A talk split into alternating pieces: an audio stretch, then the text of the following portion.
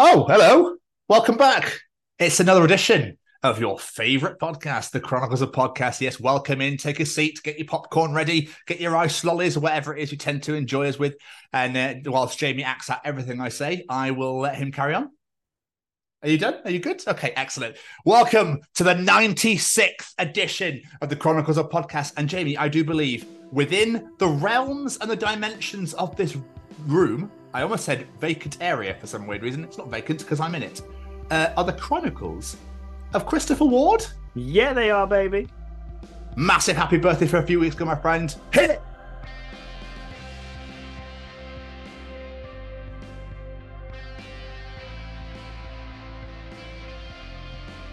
Hi there. You're about to enjoy the Chronicles of Tom and Jade. Hi everyone, I'm Kevin Mann. Hey guys, my name's Annabelle Knight. Hello, this is Becky Baldwin. Hello, I'm Chesney. Hey, what's up, everyone? This is Braden from Say We Can Fly. Hi, I'm Christopher Ward, and this is the podcast known as The Chronicles of. You're going to find out stuff you never really wanted to know, and so much more. Thanks, guys. Whole month having birthdays. Wow, the thread count on these sheets is pathetic. Nothing makes me happier than breaking out my less than mint 1990K's catalogue having a nostalgia wank.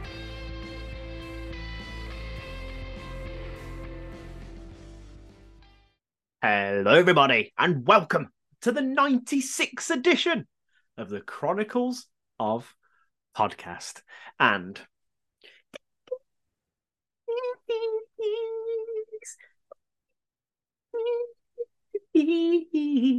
are the Chronicles of Christopher Ward. This is I, the bearded brummy Jamie, and joining me, as always, always, is this handsome devil right here.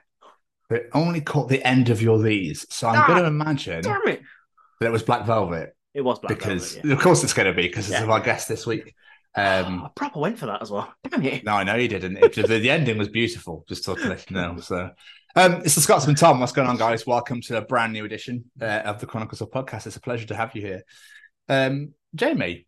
Yes, sir. Do you know what I absolutely love about websites and TV license, so like BBC iPlayer, that sort of thing?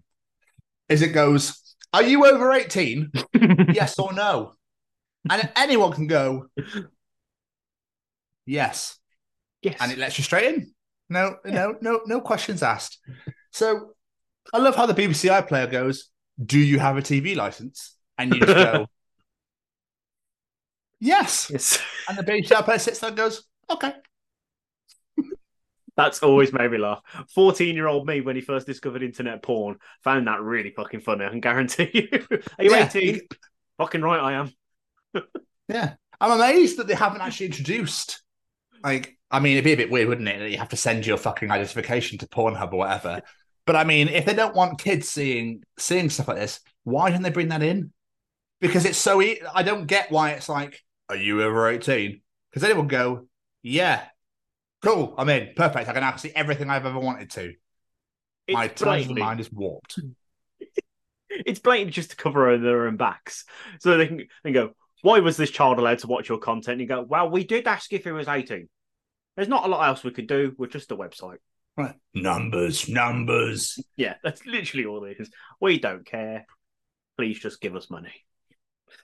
Yeah, probably that's pretty much how it works. But Yeah, it just really makes me laugh that you could be like, uh, yeah. Oh, sweet, perfect. I don't actually have to prove anything or tell you who I am or who I'm not. It's just a set of case of literally pressing yes, and away we fucking go, boys and girls. We love it. yeah. Have you ever clicked no just to see what it does? just, just think I think it, does- it boot you out? Does it boot you out? I don't know. Don't it know. Block it. I no, because who's ever wanted. I, I'm, do you know what? I'm absolutely dying for a Tommy right now. I tell you, like I just want to get this massive Tommy. Uh, you know, oh, it's asking me from over 18. Shit. Nope. Oh, one, no one's gonna do that, are they? Everyone's gonna be like, well, yeah. But you press no, for like, well, we admire your honesty. Have a wank anyway. Here, here is some, here's some Emmanuelle for you. There's some soft softcore Channel Five stuff on the go for you. There you go. So Man- Manuel movies. I all you see is boobs, and they're still wearing underwear and they just rub against each other. I just love the fact you said a Tommy. I haven't heard that phrase in fucking years. Ah, Oh. so, do you remember my my story last week about the uh, train incident where when I I'd had dental surgery, I'm I asked this lady if she wanted six wines not to have sex with me. yes, yes, I remember. Yes. So on the return journey, um, I was at Gloucester train station and I got to the platform and I was like, oh, really fancy a coffee. So I went into the, into the cafe and the lady behind the counter was fucking mental to the point where she, because she was like, I'm closing in two minutes. I'm. I was like, okay, but I'm the only person here. So could I have a latte, please? And she's like, yeah, yeah, yeah. I'm, the, I'm closing in two minutes though. And then she was absolutely obsessed with talking toilets. It was very weird conversation. She was obsessed with going, um, so do you need to wee? I was like, sorry. Was like, do, do you need the toilet at all? I was like, no, mum, thanks. I'm good. And she was like, okay, because obviously I'm on my own and I'm shutting in a minute. So like there's no toilet, there's no facilities available. The only facilities available that are ones that I've got, but I'd have to take you there because obviously you're not allowed back here because of health and safety. So if you need a piss or a poo, you're gonna have to wait and go on the train. And I was like, I have my coffee, please. like this is very weird. But she didn't stop talking. Like she just didn't stop talking about the toilet and about how she'd have to escort me. It was really weird. Made it sound like, would you like me to escort you to the toilet? You know that Tommy you mentioned about pressing about consenting on the Pornhub thing there. Do that? You wanna- No, hell no. Hell she probably would have like held it for me and gone, there you go, love. Do you want me to wipe it for you as well? How'd you get from how'd you get from I'm closing in two minutes to do you need a piss or a poo? It was so weird, dude. Like it was so weird. Um so yeah, it was a very, very odd, very odd conversation, odd moments there, you know. It's just she was just obsessed with talking toilets. That is very, very weird. I, oh, oddly enough, I also have a follow up to a conversation we had last week. Your beautiful story about the teacher asking the children what their greatest days were. Uh, I asked Olivia, wasn't quite the answer I was expected. She just looked at me and I don't know, Daddy, you choose. So apparently I've got to choose her greatest day. Child's incredibly undecisive. I don't know where she gets it from. I think it was before you were born. Um, the- that was definitely Daddy's greatest days. Sorry. I was going to say something, but if, if I get heard, I will be beaten, so I'm going to shut up. Um, yeah, you're quite. Is it from you or from her? Your Um, decisiveness. Oh, that oh, it's so from me. I'm. I'll do anything to please anybody because I don't like that's a making that's a decisions. very so- that's a very very good point actually. That's why I find it so infuriating sometimes. it's like fuck me, dude. Just fucking pick something. Like why are we still here? No. We came to this brothel for a reason. Now choose a hole. anyway, I was um, on my- my return from uh, 2000 Trees. Um, I was walking down over the bridge uh, and I went to go and pick something up. Uh, I think I was posting something on the or picking something up. Anyway, I was on the phone to Keris uh, and we was having a little chat, but then I stopped talking because I was absolutely stunned and shocked by two pigeons were on the bridge facing each other like they were having a conversation. They were literally looking at each other going, oh, oh, that's it. They weren't moving, they were just staring at each other. Oh, oh, oh. I love the idea of you just walking and being like, "Hold on, love. I need to know how this conversation ends." Literally, they were literally, just, they weren't moving, they were staring at each other, coo- coo- cooing, whatever it is they do. And I was like, this is nuts. I bet he's going, spit or swallow. It's probably Like, is chat there. Do, should we do this in public or should we go under the bridge? right, which one? Which one's better for you? Right, uh, how we gonna get? How we gonna get through this? You know, and make this as as least awkward for all the other pigeons here. You know, all the other pidgeys. we don't need an audience. oh, that's what you're into. Oh, we definitely don't need an audience for that. That's that's a backdoor backdoor nine slut shit. That is. Make a really good point though. Have literally no idea what pets are saying, or animals are saying to each other. They could be saying the most weirdest shit ever, and we wouldn't have a clue. They could be No. talking about us, and we wouldn't fucking know. Oh, isn't it? Yeah. It is. I'm always intrigued by what animals say to each other. It's, it's like when you walk into a room or something and two people are talking a foreign language. You're like, I wonder what they're talking about. I bet it's the most inane, boring crap, but I bet it's something exotic because it's not from England. Got to be talking about something interesting. Qu'est-ce que vous ici? Bonjour, baguettes, le croissant, les Français, vive la France. Uh, it's basically translated into God, a massive shit earlier. It just, it just, it actually hurt my ass. Like even my mum looked and went, "Jesus Christ, that's why there's no reason you can't flush it." I mean, no. You think it's something really exotic and interesting. It's literally like that. I had a massive shitter. Yeah, Oh, in the French is language. Beautiful. Oh, Yeah. the language of love. Eh, bonjour, je vais tuer. D'accord, d'accord. anyway, before we really get into the nutty, nutty, cruxy, deliciousy, bollocksy part, I had a thought today that really made me go, do you know what? Actually, I, I wonder if this is the most used word in songs ever. People love a woe in songs, don't they? Oh, they do. You can't go wrong with a woe. So I've started watching SummerSlam from last night. Hmm. And obviously, Cody Rhodes' song Kingdom by Downstait has the woe in it there where everyone lives for that moment to, to get to shout whoa when it Oh, yeah. happens. And I was just thinking to myself, how many different varieties of woe are there as well? Because obviously, there's loads of different varieties of woe that people enjoy in songs as well. For example, Venga Boys, whoa, we're going to Ibiza. Yeah. Yep. Then you've got um, Set Faces of Stun by Skindred. Whoa. Yeah. Yep. You've got Bon Jovi's Living on a Prayer, which is obviously the obvious one. Whoa. yeah. Um, I put Guns N' Roses Sweet Child of Mine. Now I can't remember the bit. Whoa, uh, uh, uh. Sweet. Yeah, there you go. See, it's in there as well. It's fucking everywhere. And in every AFI song ever. I'm, uh, Whoa! He puts them in everywhere. David Is it Miss Murder? It's bound to be. I can't think off the top of my head, but it's bound ah, to be. is it in Girls Not Grey? Pretty certain there's one in Girls Not Grey. Where is it? I can't remember the fucking song off the top of my head, but it's bound to be. Bullshit. It's you bound to be. You always had smart and clever, and Yes, now I've did. called you out on it, and you're like, fuck.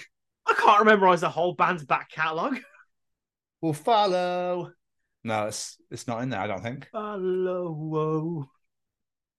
Suppose I suppose yeah, but then he is using the end of follow rather than the woeing. It's an Still owing almost in a way. It's still a whoa. I don't care. It's still a whoa. People, I want you to go listen to every AFI song going, and I want you to come back.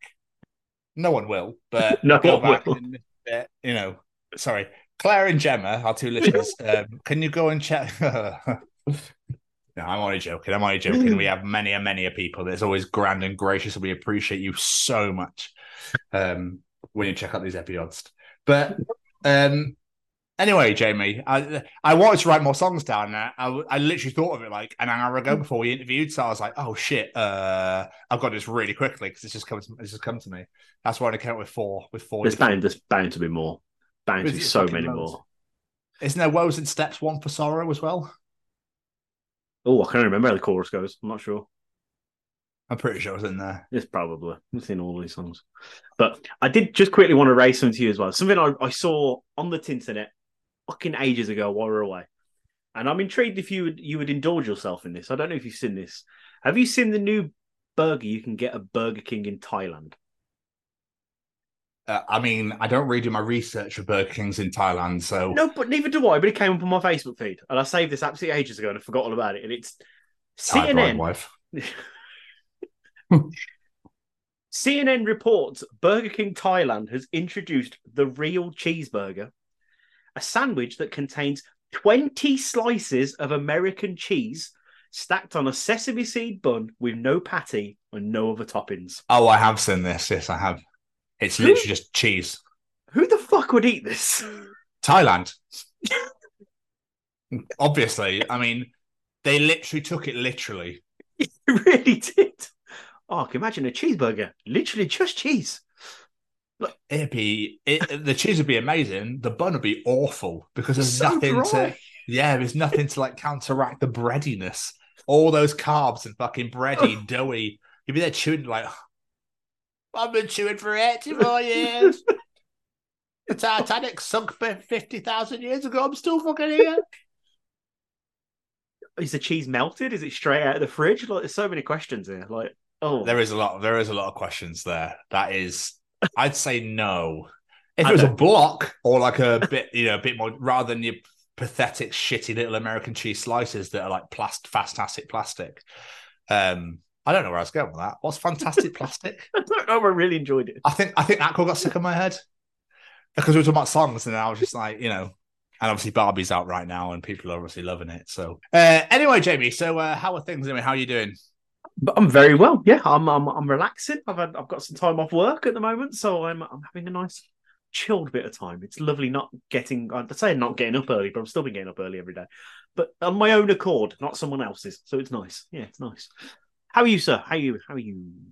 Yeah, not too bad. Um, a little tired actually, but obviously I've not worked for two weeks now. Um, Oh, yeah. it's been, you know, I've been I've been paid for them though, uh, and now I'm going into my week of nothing, no pay, nothing. So I'm a bit like, mm, I'm a bit apprehensive, shall we say? Um, but for those that are unaware, I can now so I've got a brand new job, so um, which didn't go down very well at a previous role. Um, so fuck 'em. Um, so yeah, so I'm really, I'm really looking forward to cracking on and you know starting this on the 14th. Um, a nice night in Bath. I'm looking forward to that. It'd be great. Um, yeah. So yeah, I'm all right, man. I'm all right. It's been a, it's been a bit of a hefty weekend of hefters, bit of hefters. Bit of hefters. Yeah. So what's been going on with you, my friend? No, I'd I'd say not a lot, but it has actually been quite busy. Um, mostly Rihanna in for the since we uh, last in, did this. My last shift is on Thursday, and like I said, I've got like ten days off now, which is very nice indeed. Um, I had another driving lesson the other day. It's going very well. The driving instructor said he was going to try and force me to make a mistake because he didn't like the fact I was getting everything first time. I was like, ha So Is yeah. it? Do you reckon it's an age thing? Do you reckon it's because you're older that you're paying more Maybe. attention and you... no, but no, it's. I, I thought I was going to brick it and make mistakes, but no, I seem to be doing quite well. good work, my friend. I'm proud of you. Yeah, I'll be driving us to Bloodstock next year, hopefully. Um, Friday was Olivia's birthday. My little girl is six, uh, which is amazing. We went to London for the day. We took her to London Zoo. She absolutely loved it. And just like her father, the favourite animal she saw was the sloths. There was three sloths. I've never seen a sloth in real life before, and I absolutely love the bloody things. So that was amazing. But it was great. I haven't been to London Zoo in about 15 years, so it was great to go again. It's a great little, great place. I thought your favorite animals were goats. I like all sorts of goats. I do I, all sorts of goats. I thought your All sorts of dinosaurs. I do like dinosaurs too. I like a lot of things. I'm very easily You like everything. You like everything. You love everything. ev- you love everything. So I do, to be fair. I'm I'm glad you're- I'm person. glad I you're a good things.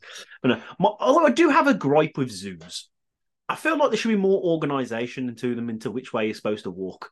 It's sort of like a free for all, and I feel like you're going to miss things. And I was getting quite aggravated at it, to be honest. But you know, I don't think there should be zoos. Period. But yeah, But if they're lions not lions should not be over here. Giraffes Well, should not be over here. You know I mean, it's not their climate. They should be allowed to just do as they fucking want. Not off bid, not dance, dance, monkey dance for people, or dance lion dance for people's entertainment.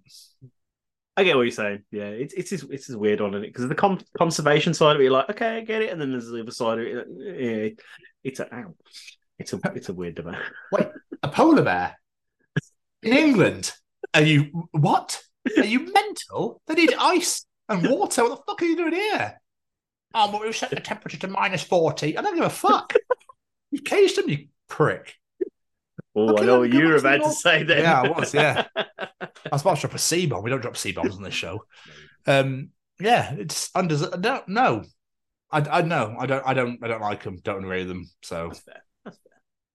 But uh, yeah, after after we went to London Zoo, we went to Buckingham Palace because Olivia's always said she wanted to see where the Queen lives. Okay. Okay. And then we were there, and she, well, yeah, I know, but she's now she just says the king and queen because you know she thinks Camilla's our queen. Um, but we were there literally not even ten minutes. It's like, yeah, okay, this is nice. Let's go now. it's not exactly a lot to do there, is it? It's just you sort of look Nope. at it and go, oh look, big house where queen lives or king lives, and that's about it really. Went for a meal and then come home again. It was, but it was a great day, and she made me very proud. She was very brave on things that she's normally terrified of. So fair play to the kid. Uh, yesterday we had a big party at the house, loads of children and adults here, and I was horribly out of my comfort zone. I absolutely hated it. Um, Then we had kids stay over, which was nice, and then and back today. And then we've just done an absolutely incredible interview, and here we are. It's been a short one. So Did you get to have any adults or kids there of your friendship side or family side by any chance? yeah, my family was here.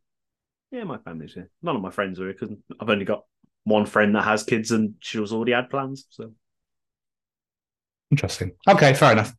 Um, there we are. there we are. How are you? What have you been up to, my friend? Um, what have I been doing? I've not been Rihanna that's for sure. Um, I completed the brand new Oddworld game, Soulstorm. Been at that. For, if you're a fan of Abe, Abe's Oddysee or Abe's Exodus from the PlayStation back in the day, fucking hell, you need to get on this. It's so good. Um, I've played a lot of FIFA. This is literally my life. I've watched a lot of wrestling. I'm completely up to date. I'm watching some of that at the moment.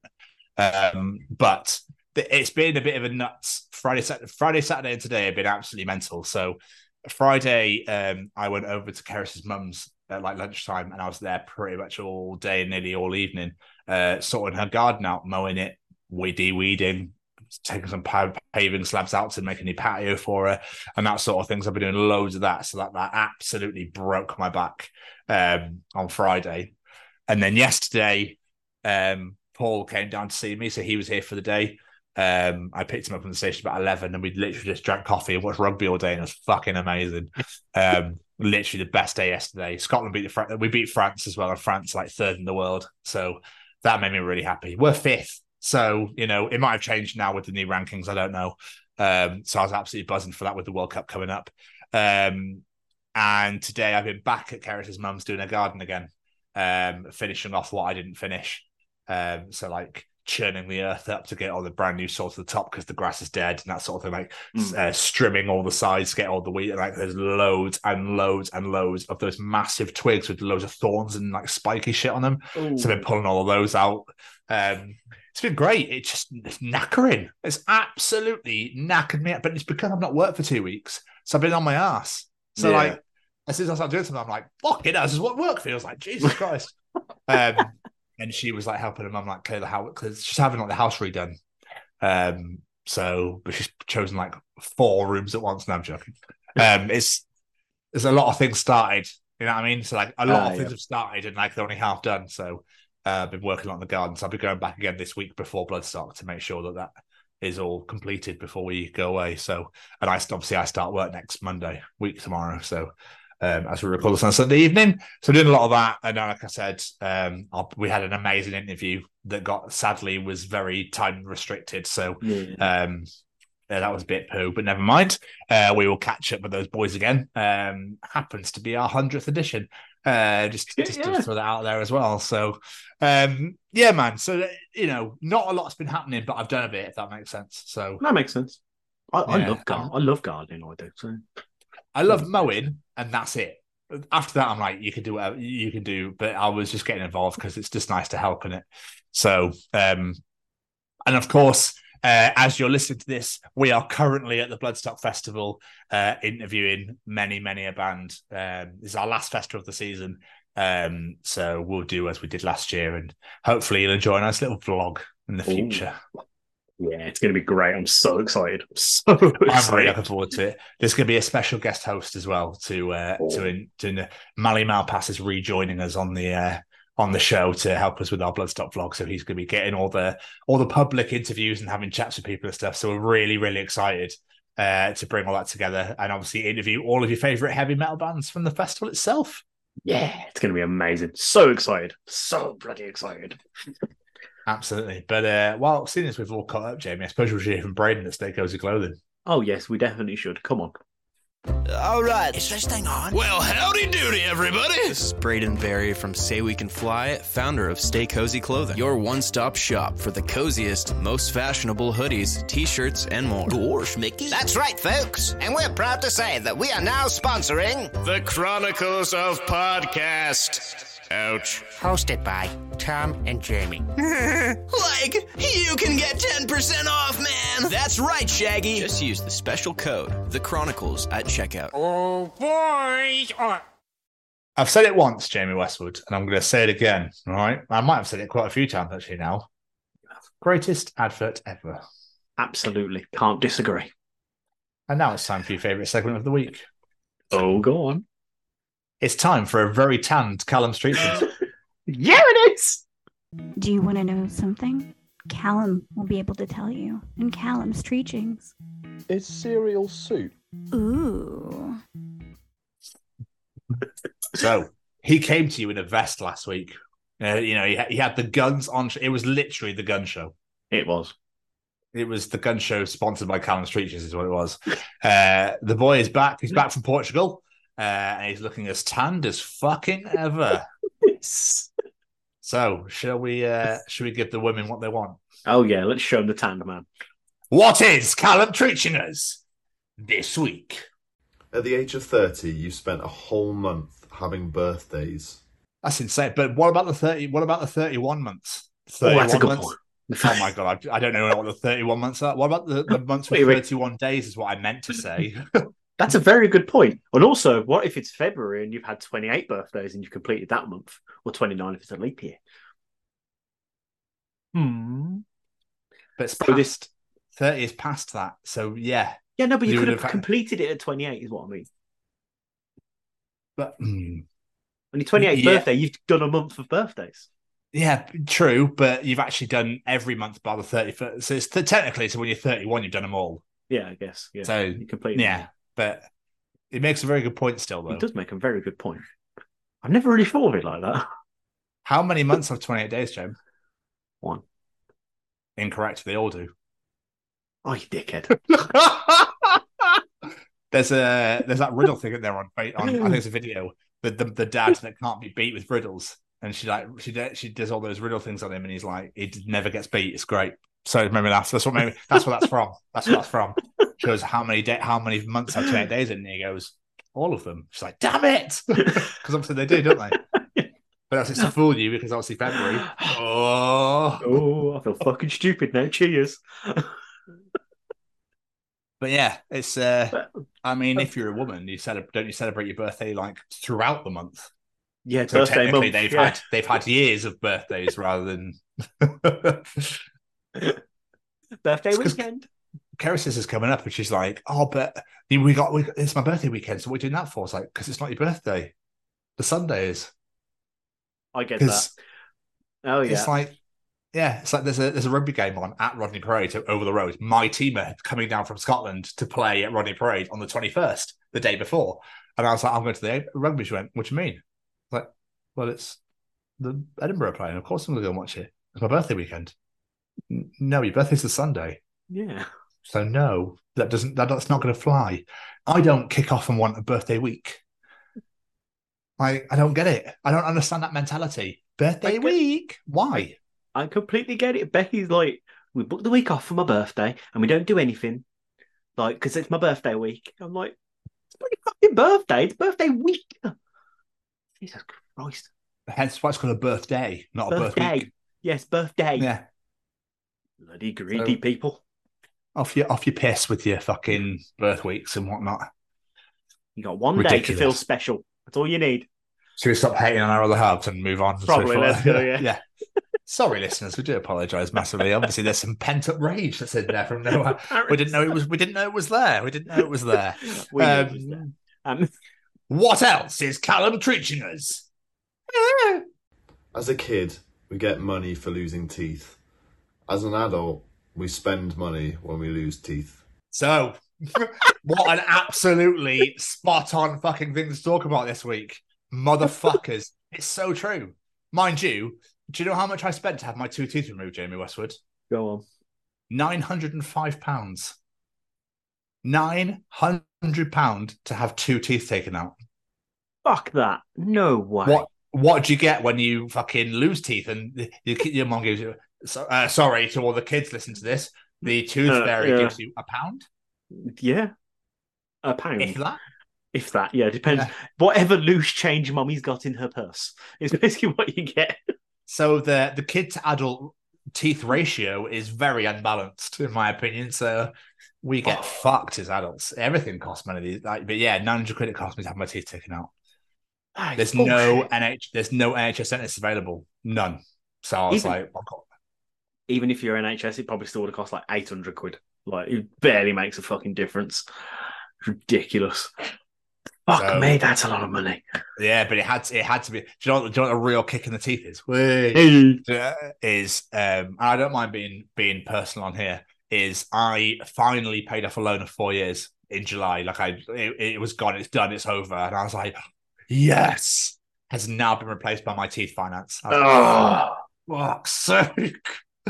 It's always the way in life, isn't it? I think, especially for the littler man or woman, you always get to that point where you're like, oh my God, I'm finally going to hit that point where I can do this, this, and this. And another month where that starts, it's like, cool, you got this to pay for now. You're like, what? Yep. I just spent four years clearing that shit and I've got a year of this. Are you joking? ah, look at you up there kicking me while I'm down, bastard.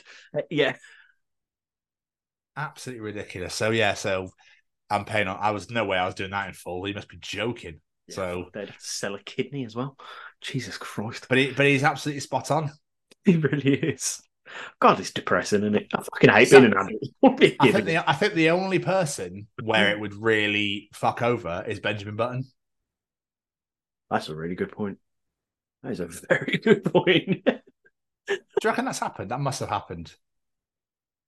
Not where the fuck did they get the idea for that story from? Because it's a bit weird. Yeah, odd film, odd film. Um, yeah, because Benjamin Button obviously was old first. So technic, I mean, technically he was obviously he had a kid brain, but he was an adult. He was an old man. So Yes. why did he do the finger thing? I just- just- it helps me picture it in my head. I don't know It's why. distracted me massively. Um, so yeah, that I think that's the only would be the only in an alternate reality where that technically doesn't work, but obviously it would do because that's a made up story. You know, I always tried. I don't know why I always did. But I was like, come on, Callum, what tri- let me see how I can find flaw in this. You almost have to outreach the treacher. it's never going to happen. Every Never. single fucking. I mean, I wouldn't want to outreach him regardless of the fucking size of him. Even if he was completely wrong, I'd agree because he's scary. He's not. He's actually the biggest cuddliest human. uh, Biggest teddy bear in the world. Um, but yeah, it's nuts. It's really nuts how like literally being a kid. But that's the problem, and I'm going to get really fucking old on you now as well. Is that they they always say youth is wasted on the young, and they're so right. oh yeah, absolutely fucking is. It's disgusting, is Fuck's sake. My kids moan about things, and I'm like, you little bastards don't know how lucky you've got it. Like, I would fucking love to be in this situation right now. oh, school. Oh no. You have to work for eight hours. And Seeing all your friends for six and a bit hours or seven, whatever it is. Oh, shame. Oh, you got to learn a bit of maths. Poor you. Fucking. Anyway, let's move on before we start getting really cynical and old in our age. And finally, Jamie, what is Callum treating us? Easy. No real way for men to dress smart and be comfortable when it's really hot outside. Oh, absolutely. It's awful. And obviously, I got this new job coming up next week, and I'm like, I was like, oh, so what's the dress code? Because I always go shorts and a hoodie. Yeah. So, and it's like, oh, it's business casual. I was like, what the fuck's that? I hate like- that. So it's like a smart shirt or jumper and jeans.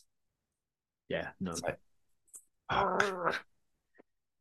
So I've got a really cool, nice little like Iron Man jackety blazer thing. It's not actually got Iron Man on it. It's like a Tony Stark like sort Oh, of yeah, what yeah, yeah. where he's wearing he wears like a jacket with a t-shirt and this sort of thing. It's Yes. like one of those jackets. It's like it's, it's really professional, but it, it'll be just, it, I won't look like a twat basically or boil to death. The only problem I've got is I can't obviously can't wear a hat, That is true. You're gonna have to have the the head on show. and I've always worn a hat, so it's just like, damn it. You'll be okay. Don't worry. Embrace the head. You'll be fine.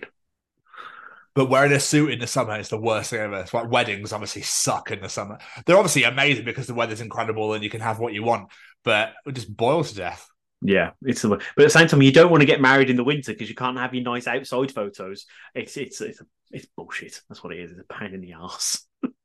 Your weather, your your weather, your wedding. The weather was decent, I think, wasn't it? Yeah, we actually hit it quite lucky. It was warm and dry, but it wasn't like sweltering warm. It was it was we had we hit Yeah. a nice mid ground.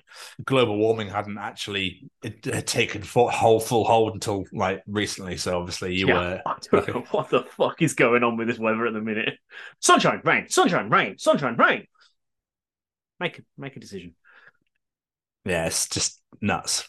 Um, so yeah, so I'm not so he's spot on. I'm not looking forward to uh, heading down on a train full of people, uh, and obviously it's meant to be like delicious next weekend as well. So it's going to be a very hot day, I think, and it's uh, yeah. So we shall see. We shall see. I, I always try and push it as far as I can, and I wear like I wear like shorts or um or I wear a hoodie or a hat, or see if, and then until anyone says anything, I'll just crack on. Because I was meant to do it for my job I had recently, and I never did. I always rocked up like this, and no one said a word. So I was like, cool, I'll just keep going. Um, but yeah, Callum, thank you so much again for some unbelievable treatments. We absolutely love it. And I always then go, for fuck's sake, because now I have to follow it. Yeah, you do. It's time for Tom's Journal. Oh, to me.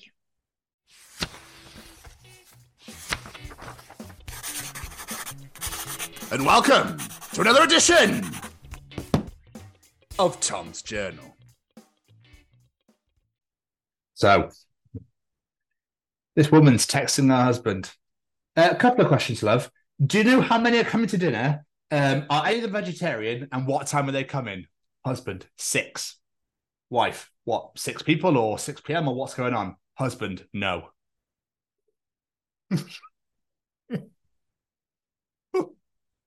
I mean, we are men, so I feel like we should defend our our, our gender here, but it's kind of right. I just love it. Which is all sorts of like, huh? what do you mean? It'd be funny if it was six people are coming, all six of them are vegetarians, and they're coming at six o'clock. That'd be amazing. That's got to happen somewhere in the world. Yeah. Son, dad, dad, dad, dad, I can't sleep. Um, I think the bougie man's under my bed. Dad, wait, don't you mean the boogeyman? Voice into the bed. Wow, the thread count on these sheets is pathetic.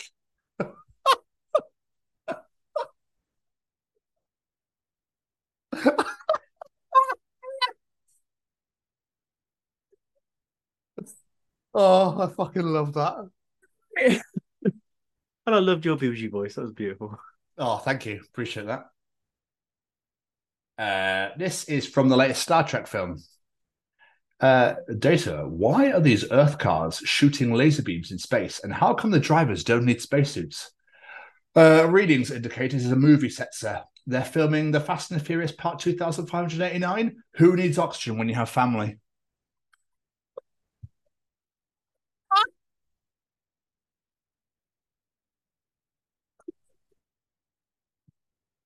Oh, oh, so good.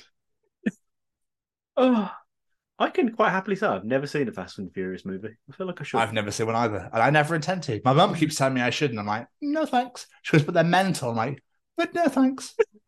I'm good. I quite like to keep those hours of my life. Actually, thank you. Um, I don't want to waste them watching that shit. Yeah, So- it's, yeah. I, I don't know. I can't decide if I want to watch them or not. Absolutely not. But the thing is, JC, that I will never have a welcome mat at my house because I'm not a liar. You're not welcome. Don't read the out. Yeah, fuck off. As far as I'm Just get a just get a welcome mat that says "fuck off" in huge letters on it. That'd That'll be do. amazing. That'll get the message across quite clearly. So I was having a conversation with a zookeeper, right? And I was like, I said to the zookeeper, so birds have butt vaginas. and the zookeeper went, No, that's not true. They have uh, cloacas that some eat, but did they shit out of it? Zookeeper, well, yeah, of course they do. And did they give birth out of it as well? Yes. But please, sir, there are kids pulling out a megaphone. Butt vagina! Butt vagina. What's more beautiful? What was amazing about is I didn't know that. That was amazing. To, that was a great piece of information to discover as well. There you go. It's one of those things that we never think about. So, That's hilarious. okay. So, a little rule for you here don't join in. Okay. Okay. Because otherwise you'll miss what's said. All right. Okay. To the tune of Destiny's Child, say my name. Spell my name, spell my name. It's right there in the email. It's not a hidden detail. The spelling doesn't change.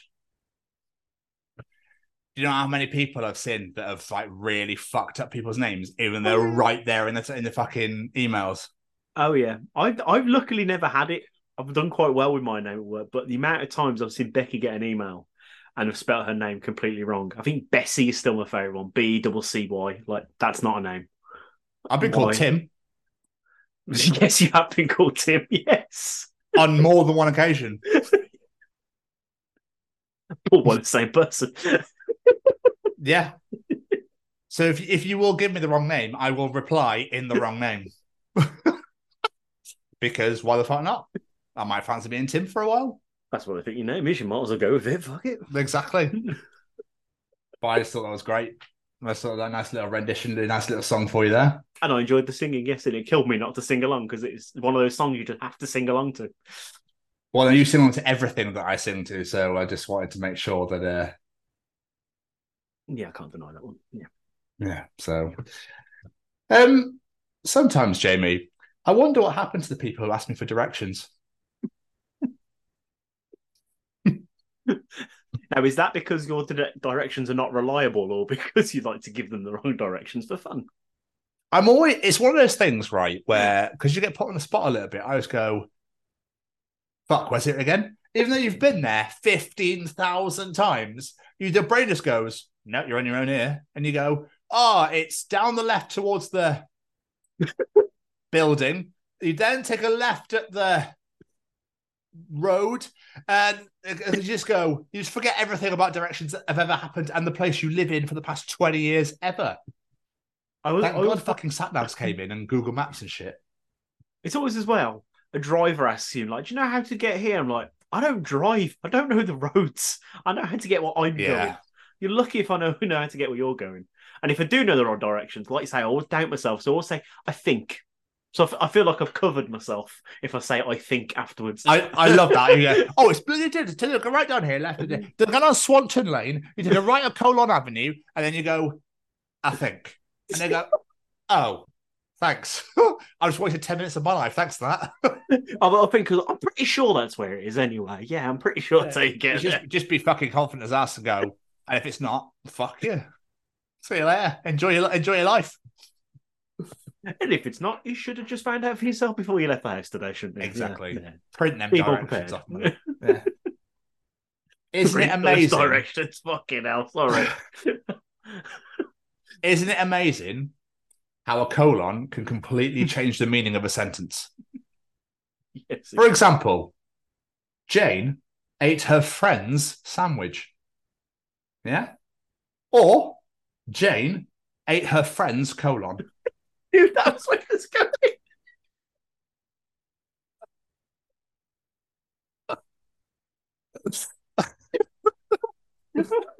I thought I knew where it was going. I was like, if it doesn't go there, I'm going to be a little bit disappointed, I'll be honest. Fucking I'm brilliant. gonna, I'm gonna give you a couple more because I, I don't want to. I've been going for a while now, so I want to make sure. I'll, gi- I'll give you a few more. Oh, this go on one's one of my favorite uh, journal entries. You know when I keep telling you how I always find journal entries, but they're always like weeks away. Oh, this yeah. is one of my this is one of my new favorites. Sunny Delight tastes like someone made a bet that they can make orange juice without oranges.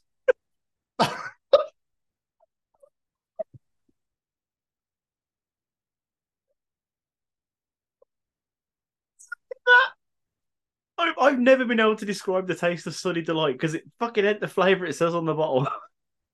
It's weren't there reports and stories that people were turning orange because they drank too much of it? I don't remember that one.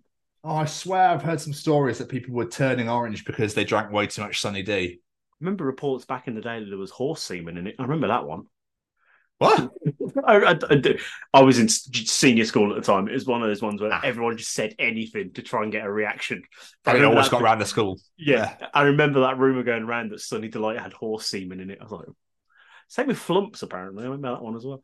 Um, yeah, I what, what the hell is? What's a flump?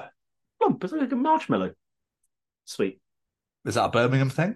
No, they're pretty popular. It's like Bassett's. Don't know why I keep Never doing this. I don't eat marshmallows. I don't like marshmallows. Yeah, so yeah, true.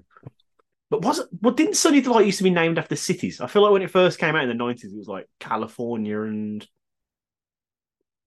possibly California's I a state though, so oh, I I can't know. remember. I I can't remember now. One day, you lose your wallet. It is then found by a mob boss who figures out that you aren't in such a good place financially and takes pity on you. So they start anonymously sending cash, clothes, and furniture to you in the mail. Eventually, the mob boss sends you a letter to state that they have bought you a house and it lists an address. What do you do? Someone responded, In this economy, thank them politely, pledge your loyalty, and join the mob. Yeah, I'm with that one. Yeah. They're not going to get much fucking use out of me. When they meet me, they'll realise that. So you might as well try. So, Jamie, I tell you what we're going to do. We'll go go down the street. I'm going to kill. we're going to kill all these people. You down with that? Yeah, whatever you want to do, mate. I'm happy with whatever.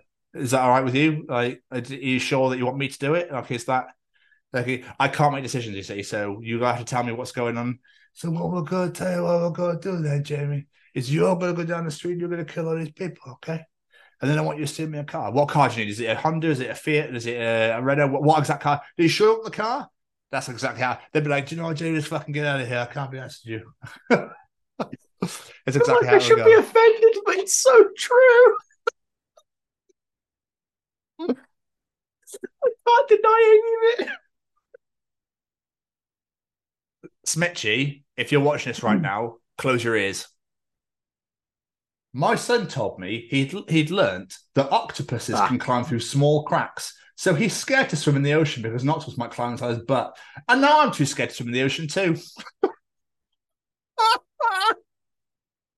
Smitchy's just like, I'm never going on holiday ever again. I'm not leaving anywhere. I'm not even washing my hands. I'm not going anywhere near water ever again. I think they're fascinating, octopus. Oh, I think they're absolutely fascinating. I can just how that gigantic head can squeeze through the tiniest thing is, is mental to me. It's mental to me. They are fascinating. I remember we were, Becky is besotted with them. I remember we went to an aquarium once and I must have gone around the rest of the entire thing, come back, and she was still there watching the octopus. Absolutely fascinated by it. They are wonderful creatures. Sorry, Smitchy. So, aliens have invaded. Earthlings, we have killed your leaders, destroyed your economy, and are here to take over your government. Humans, oh, thank fucking God for that. Aliens, wait, what? I mean, if last week's audience participation answers are anything to go by, then yeah, that is pretty much what will happen. And I'm going to end on a Jamie entry right here. Sometimes I blow my ice cream before I take a bite. I have no idea why. Brain, because food is every temperature. Also, brain, no worry, learn from soup. Know what to do.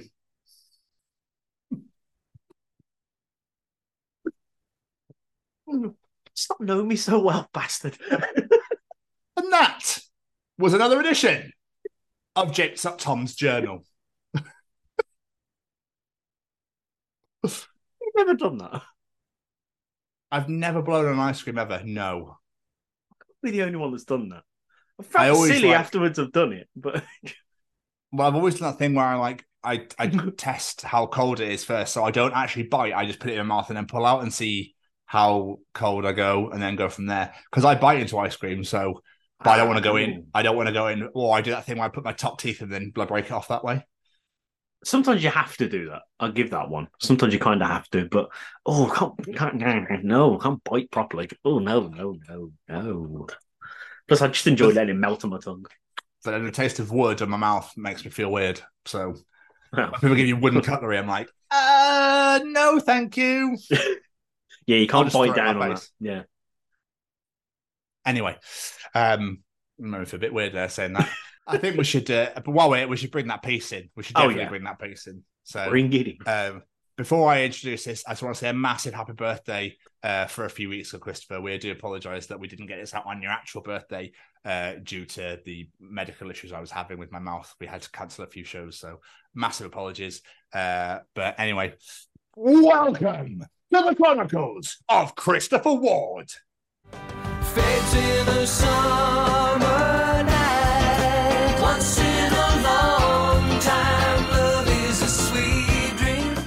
Christopher Ward is a singer songwriter who has worked with some incredible artists like Diana Ross, the Backstreet Boys, Meredith Brooks, but most famously for co-writing Alannah Myles' smash hit Black Velvet. What an absolutely incredible song. And that is just a tiny part of this man's career. He was also a host on Canadian version of MTV, interviewing the likes of Paul McCartney.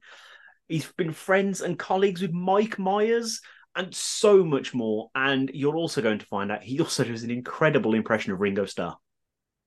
Yes, yes, it does. It's absolutely magnificent. This was a great interview, um, which took some real planning uh, to get nailed down. So, Chris, thank you so much for taking the time out of your insanely busy schedule to sit and chat to us. We absolutely loved it. I also want to massively apologize for the fact that obviously I could hardly speak, um, but because it had taken us months of prep to get this nailed in, we didn't want to rearrange. So, I do sound like an idiot. I do apologize massively. Um, I'm now back to full health, but um, hopefully sometime down the line we can do it all again. But this interview is magnificent. It, it's just so great, and the Austin Powers stories and everything is just it. Yeah, it, and he was just a true funny as hell gentleman. Yeah, he really was. Incredible, incredible stories. So, Jamie, Yes, sir. Do you have any particular final words you'd like to add to this at all? Just a massive thank you to Christopher Ward. It means the absolute world you came on and shared those incredible stories. I mean, yeah, absolutely phenomenal. Please, everyone, enjoy this one. Ladies and gentlemen, here we go. Ladies and gentlemen, interviewing this week, it's Christopher Ward. Ladies and gentlemen, this week we bring you an incredibly talented man who has written songs not only for himself, but for huge musicians like Backstreet Boys, Hilary Duff, Diana Ross, Alannah Myles is huge, including her huge smash hit Black Velvet. But most impressive in my eyes, he was part of Ming Tea in Austin Powers. Absolutely incredible. Today's guest in his career was also Canada's first ever VJ, an author, and so much more. Ladies and gentlemen, these are the chronicles of Christopher Ward. what an intro, man. Really nice. Thank you. Great to be here, guys. It's a pleasure, pleasure to have you here, sir. But I think we should start off with the hard hitting stuff more than anything else, which was how was the last few years been for you? How was your pandemic season? Well, I, I got the New York Times cooking app and I mastered the cumin lime shrimp. And that was really about as much as any one man could hope to achieve in the course of um, three years of a pandemic, I think. No, I, I walked my dog a lot. Um, I actually actually did a lot. Uh, I wrote a, a bunch of new songs, and um, and then recorded an album called Same River Twice. So I didn't just sit on my duff like everybody else, is what I'm saying. You know. I still think the shrimp answer might be the greatest answer we've ever had to that question. I'll be honest with you. well, it's true, of course. It's your signature dish now. Every time, every time we go out for dinner, let's get the New York Times cookbook out. so, take us back, sir. Take us to the days you were a young boy growing up in Toronto. What did young Master Ward want to be when he was growing up? Has it always been music for you, or was it all start somewhere completely different? I wanted to be a psychiatrist, um, but that didn't pan out too well. So, um, yeah, uh, I actually did go to college thinking that I would I would pursue that psychiatry, psychiatry, but um, yeah, I, I couldn't hack the math, so I, I became a songwriter instead.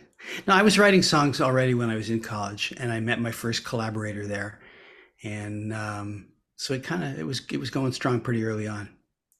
That's amazing. Why why psychiatry? What made you want to do psychiatry to begin with? I you know I don't know. I, I mean, it's a long time ago, and clearly I abandoned the the direction there. but uh, um, although we could do a little analysis at the end of this session if it would help anybody in particular. So, yeah, uh, I think I just thought it was a really noble profession to help people sort of unscramble their lives, and you know, there was a sort of quality of generosity I thought to something like that done well. Fair play, fair play. It's amazing. But obviously, you were saying you had already songwriting when you had thought about going to college, but you obviously got this big passion for music. You've worked in the music industry in so many different ways. Where Yeah. does that love of music come from? Is it come from your parents or just influences, whatever that might You know, be? it's funny. We don't really have any musicians in my family or anybody who kind of lived by their creative wits. It was, uh, I mean, I, I think it was it was just like the British invasion, like everybody else my age, right? Um, you know, it was the Beatles, the Stones, and the Kinks, and and everything thereafter, and um, I everything seemed possible then, you know, uh, in a way that it hadn't before, because it was a whole cultural shift as well as just being a musical one, and it hit me, and it hit me hard, and I never went back. It's it's amazing how many people are influenced by the Beatles, especially when you speak to people from across the pond, as they say. Yeah. The Beatles on Ed Sullivan just seems to be the answer for so many people. Well, I spent a really large part of my high school years um, trying to perfect my Beatle accent. So, um, and then eventually I tried to learn to do each one individually. And that was, you know, that's when it really got serious. Like it started with Ringo. I like to sit in front of the telly and go bang, bang, you know? and then it went to John, you know, the, on behalf of the group and ourselves, I hope we pass the audition. Yeah. So, you know. Absolutely nailed them. That was, that was amazing. Like they were in the room. God, is that you? Well, that was my misspent youth. So there you go. You you guys have chronicled it. that is beautiful. But your music career began in the seventies uh, while you were attending university. Uh, you released "Spark of Desire." Hmm. Um, how do you find your writing process? Is like lyrics first, music first? How do you normally write a song? Well, it's kind of different every time, really, uh, Tom. It's um, it's. I mean, it could start with a riff. It could start with a, a phrase that that sounds good to the ear. Um, it could start with a theme. There's kind of no one way to write songs, but that's the beauty of it, really. So, uh, yeah, I, I just get up and whatever whatever's working that day, I follow it. Okay. Yeah. Okay. Um, I really enjoyed the guitar solo in Sweet Rose, um, Oh. and the sa- and the saxophone solo in Nightbirds. Really enjoyed those. Oh yeah, well that's um um of course uh, uh, Michael Brecker, so of Ah. the famous Brecker brothers. Yeah. Yeah, that it's funny because I, I hadn't heard that record for a long time, and then we did a Hmm. remastering, and we and we you know did a gi- digital transfer of it uh, for the streaming services, and it was it's weird being confronted with your younger self, you know, because Yeah. of course all I can think of is oh I wouldn't do that again. Oh I'd fix that. Oh I'd change that. Oh I'd rewrite that. You, know, just you, you immediately are just raking your young self over the coals for the mistakes that you made in your youth.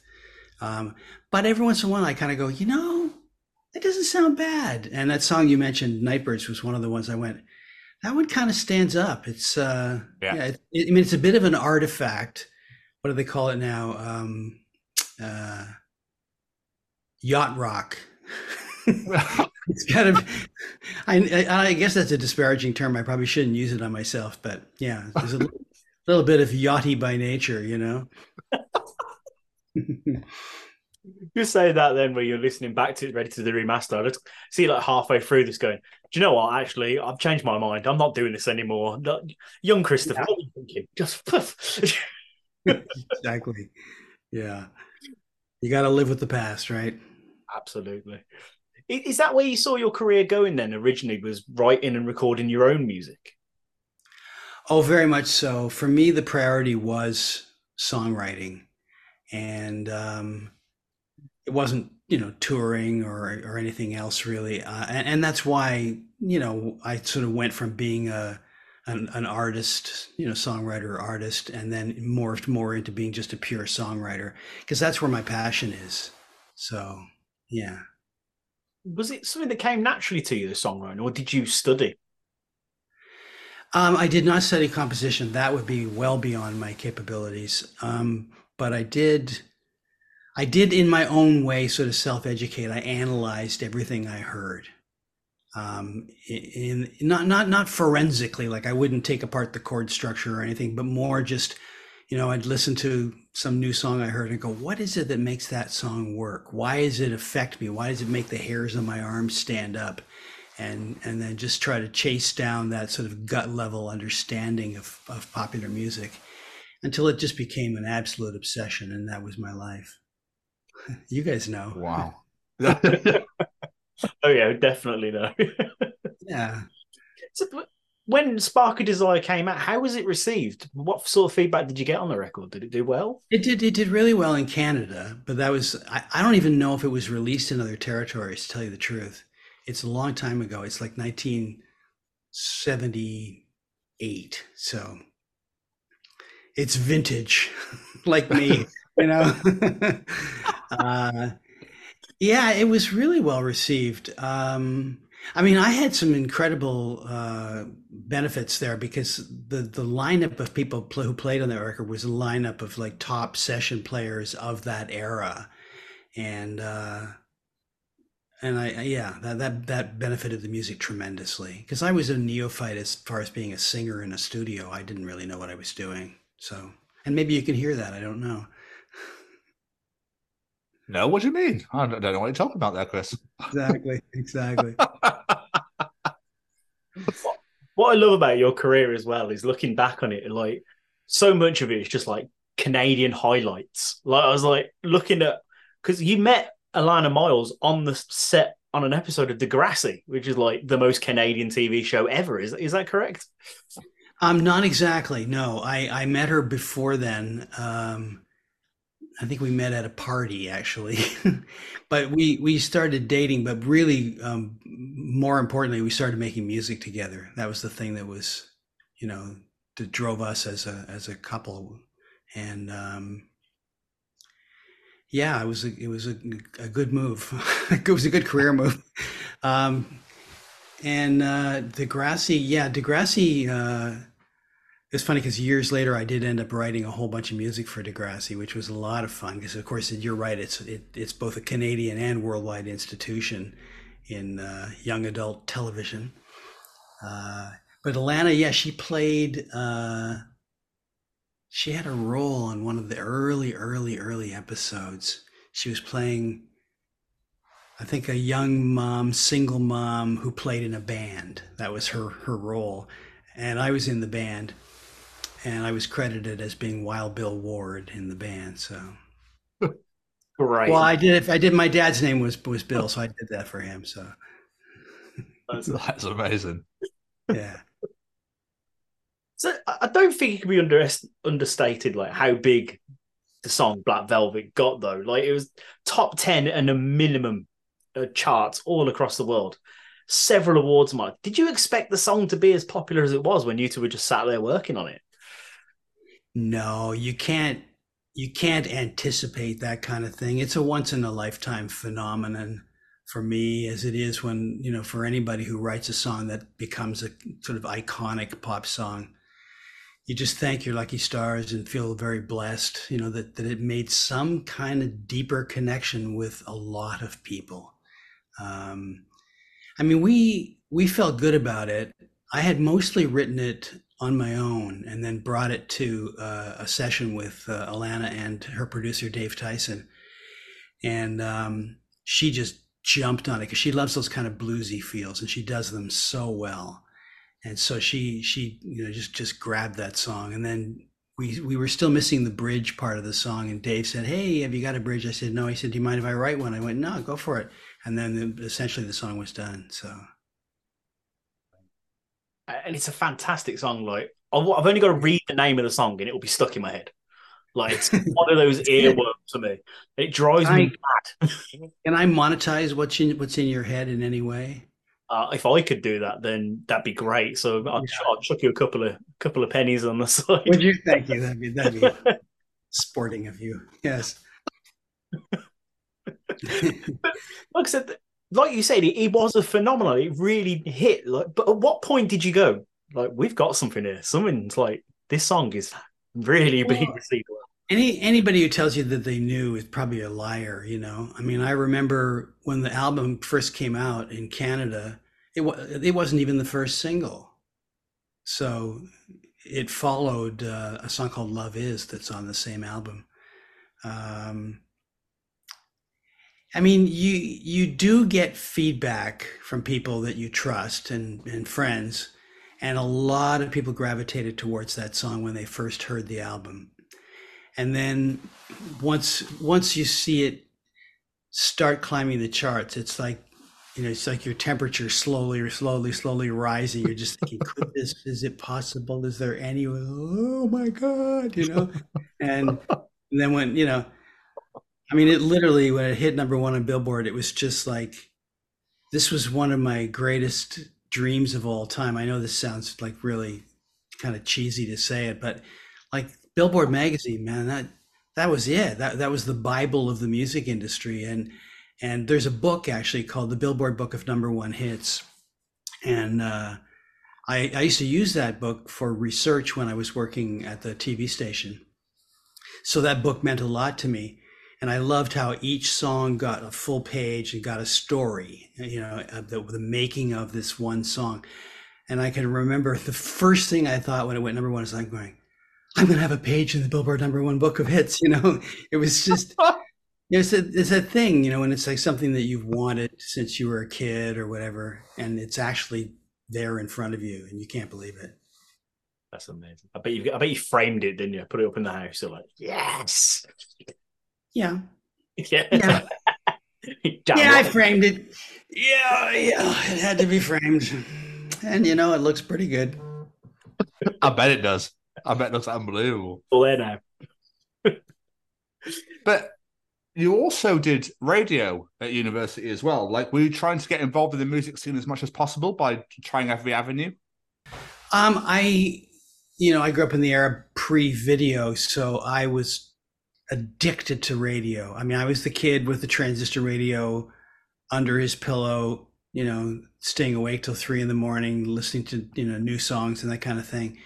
And um, so when I went to college, actually, a, a good friend of mine and I started a campus radio station. So we got really involved in that.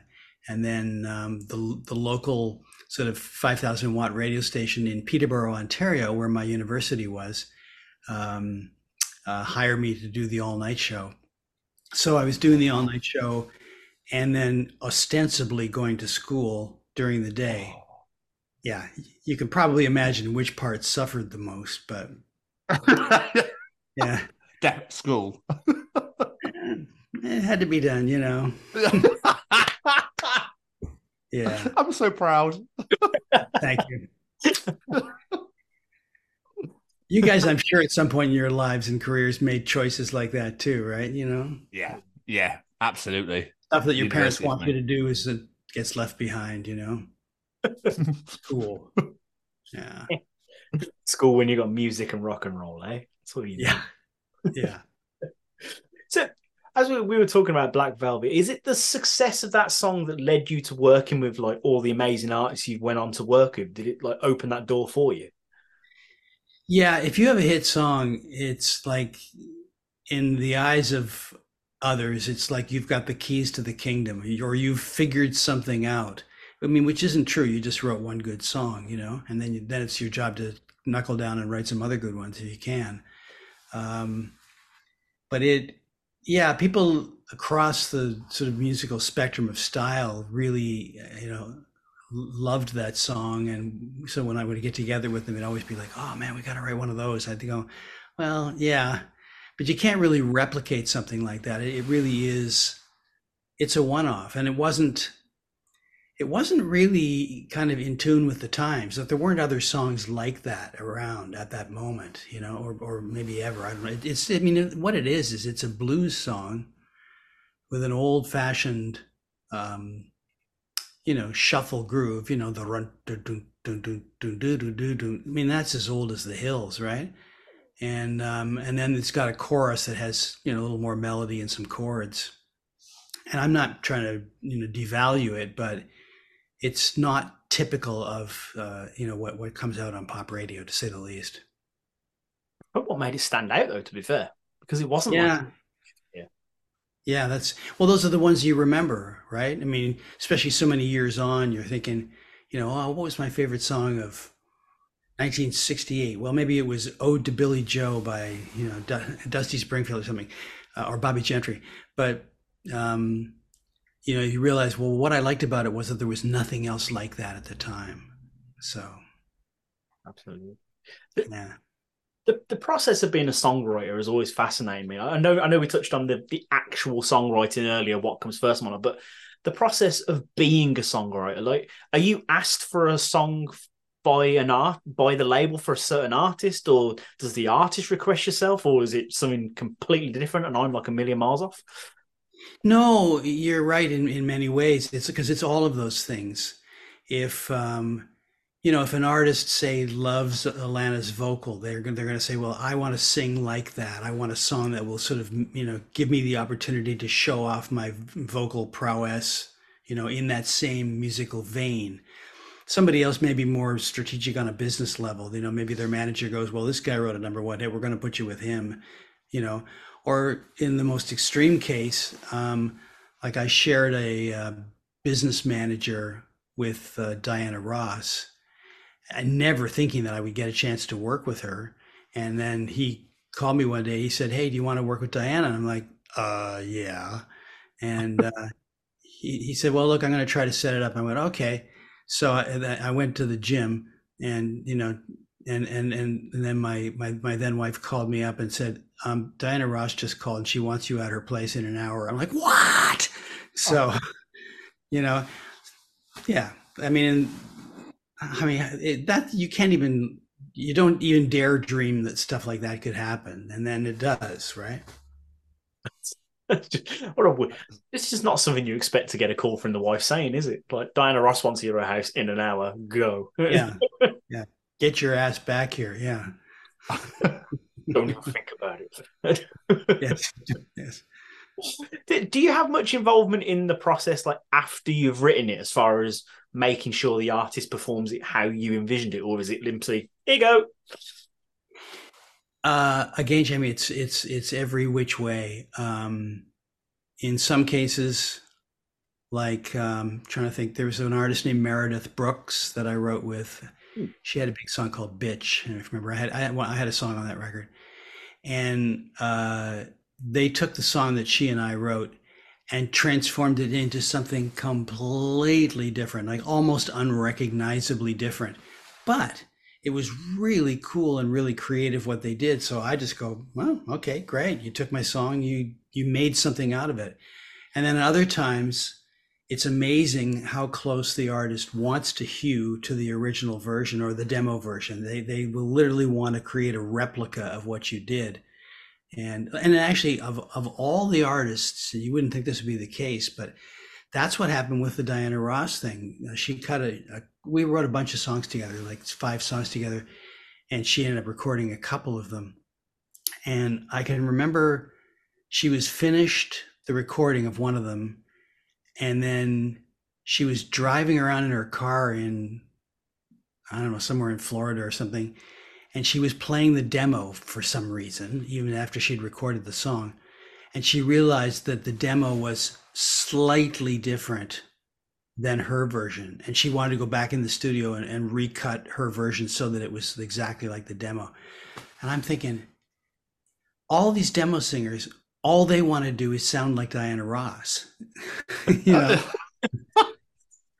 Really this you want to do that? It's like oh, okay great but you, you see what i mean it's like pe- people respond in different ways This man. Is it quite a strange process in a way because obviously the songs don't have much meaning to that person that you're writing them for. So, you know, if like a love song or whatever, the the way they deliver it, I hard- don't know how I'm trying to word it, but obviously it's not going to have the same meaning to you as it does to them. Well, I always kind of viewed my role in those situations as being uh, like a facilitator to tr- sort of help help the song along, to help the artist Okay. along. I mean, they have a voice, like, and by that I mean not just a literal voice, but they have a point of view as an artist and a direction with what they do and who they are, and they you know they have fans and everything else. So, although they may want to do something new and you're like the new guy in town or something, that's great. But at the same time, you got to sort of stay within the lines to some extent and try to give them something that is believable when they sing it. Hmm. Uh, so, I mean, in the case of the, uh, I keep coming back to the Diana Ross stuff only because it proves a number of points that, that you're asking about. Um, she was involved in the writing of those songs. So she would basically sit down with me and we'd jam for a couple hours and she would, you know, say, well, I want to write a song that feels like this or that has this vibe about it or thematically covers this that's happened in my life. And, you know, it was, it was pretty interesting, you know, to be sitting there one on one with one of the greatest pop divas of all time telling you that she's you know breaking up with her husband and wants to write a song about it i'm like uh sure yeah you want? you know yeah here hang on a sec you know Are you, are you sure you want me in this one? Uh, are you sure? Do you not want to do this by yourself or no? Okay, okay, I'm in. I'm in. oh no i wasn't giving up my spot at the table for sure yeah, I was gonna say. I was gonna say.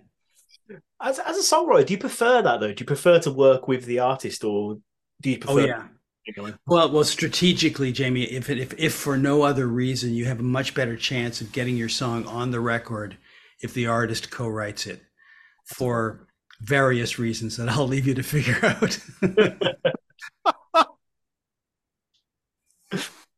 Okay, I'll, I'll rephrase it. Creatively, do you prefer working with the artist? uh, yeah. If it's some, if it, I mean, if they know what they want, in particular, yes.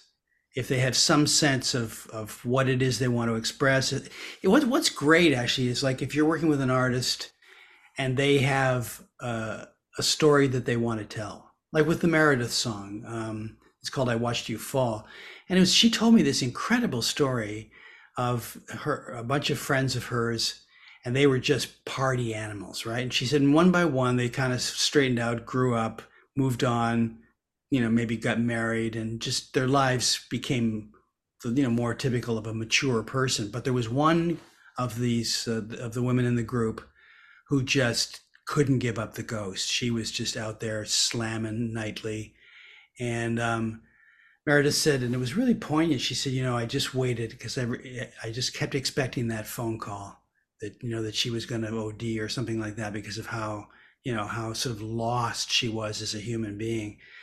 And I thought, man, like if somebody gives you that, you got a song easily, you know. Yeah. And she did, so that was great. I suppose like it must work differently as well because like you're saying there you're working, you sat there with Diana Ross, but we were saying earlier how you wrote songs for the Backstreet Boys, and there's like five or six of them. So I suppose, At least, yeah. Oh, I can't remember. I think I can remember one of them's name.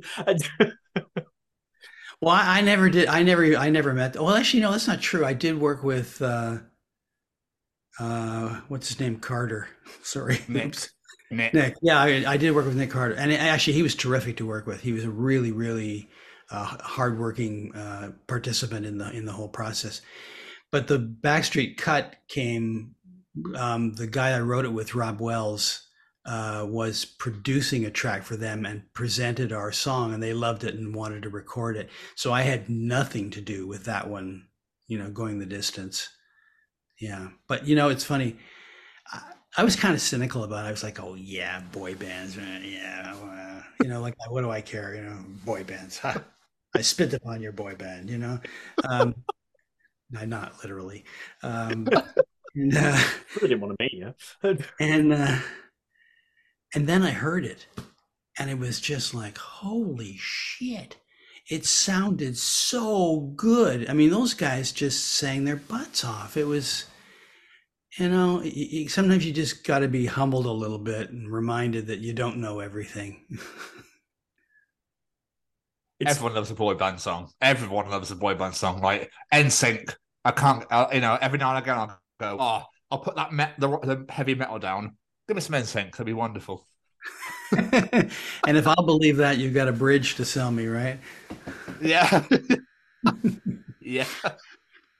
But there's a reason that boy bands were so bloody popular. You know, the music. It starts with the music. At the end of the day, the music must have been good. I just don't think we were the right audience for it. Well, you, you know, um, I mean, Max Martin, of course, was the king, uh, still is, of writing songs for boy bands. and they did a musical recently uh, called "And Juliet." That was all 100% based on songs that he had written, many of them for the boy bands. And you know, you, you're reminded when you hear those songs one after the other that they are so sturdy, that they are really well built songs right from the ground up. Like rhythmically, they're incredibly strong. Melodically, they're really memorable. Um, chord structure wise, they're interesting to listen to repeatedly. You know, they, like like you say, there's a reason why that stuff is successful. Absolutely, there really is. Just, when you look back at like the artists you've worked with over the years, other than Black Velvet, obviously, are there any other particular songs that stand out to you that you're like really proud of? Yeah, I think if there was one to choose from that category, I would pick a song recorded by a Canadian artist named Amanda Marshall. And it's a song called Beautiful Goodbye um, that Dave Tyson, Alannah's producer, who produced Amanda's record as well, he and I wrote. And uh, I, I still love the, that song to this day, and I'm really proud of it. And she just sang the daylights out of that thing. So if you if you go back and listen to it, I don't know if you know the song at all, but if you, give it a listen, listen all the way through because there's a moment that she hits vocally towards the end of the song that it will just like make every hair stand up. It's pretty amazing. Oh wow. We'll definitely Yeah. check that out now. Yeah, I haven't heard that, so I'm all over that. Um so you broke ground by becoming Canada's first VJ. Yeah. Um I, I used to love music video channels back in the day, but you also interviewed people too, right? What was your favorite interview to do? Did like Bon Jovi, uh, Mike Myers, Paul McCartney, etc.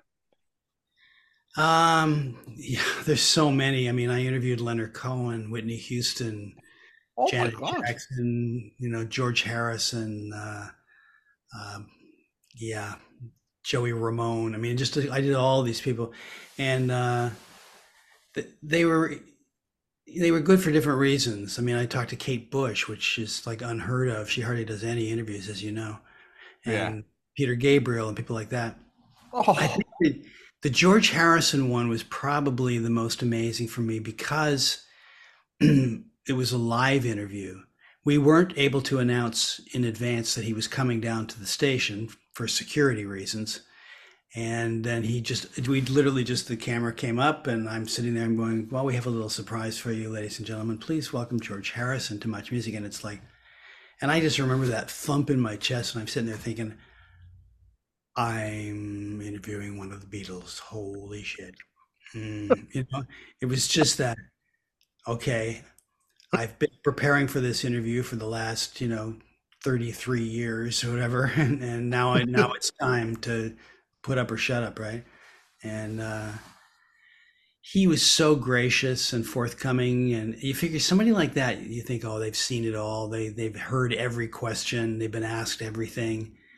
He was incredibly patient and he listened really thoroughly to what I would ask. And and you could tell that he was really thinking about his answers because so many artists when they've been down that route route as much, as they have um, you know they just hit a pat response. They just give you the you know the same answer that they gave the last 10 people but uh, th- that was a really special moment for sure But, but back of your head, you're like, don't do your Ringo Starr impression. Don't do your Ringo Starr. yeah exactly no better don't do your George Harrison it's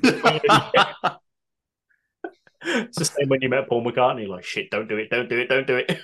yeah, no, I didn't. I didn't. I didn't. I, I I managed to control myself.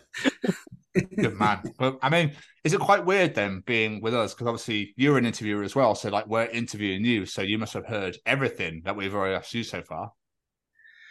No, not really. I mean, I try try to treat you know what we're doing is kind of like what I did is the only with just the chairs are reversed. I mean, it's it's a conversation, and Well, we yeah, yeah. we have to bring the same skills to the to the room, which is the ability to communicate our thoughts and and make a connection with someone. Like to make a connection with your audience. I mean, obviously, I have to go through you guys, so um, yeah, I think it's I think it's kind of two versions of the same thing. How did you get involved in that work with ending up on TV and much music? Because when I was doing my research, so many people were like, oh, I remember him from Much Music. So it was clearly a very popular channel. Yeah, well, it was Canada's MTV, really. Um, and it started sort of three years after MTV had started. Um, I got the gig because the guy who became the program director, I'd known him for years, he came down and saw my last show with the Second City Touring Company, which is, are you familiar with them? Second City. Yeah, yeah it's Canadian, but it's, um, yeah, Second City is a very famous of tr- uh, comedy tradition in North America. And um, yeah, so he he just asked me to come to come to his office on Monday and said, you know, I think I think I have something for you. I was like, oh, okay. And then he then he offered me this all night video show, which was kind of like the warm up for much music. So it was it's like anything else. You often find if you go back and look at how it really happened, you kind of backdoor your way into things, right?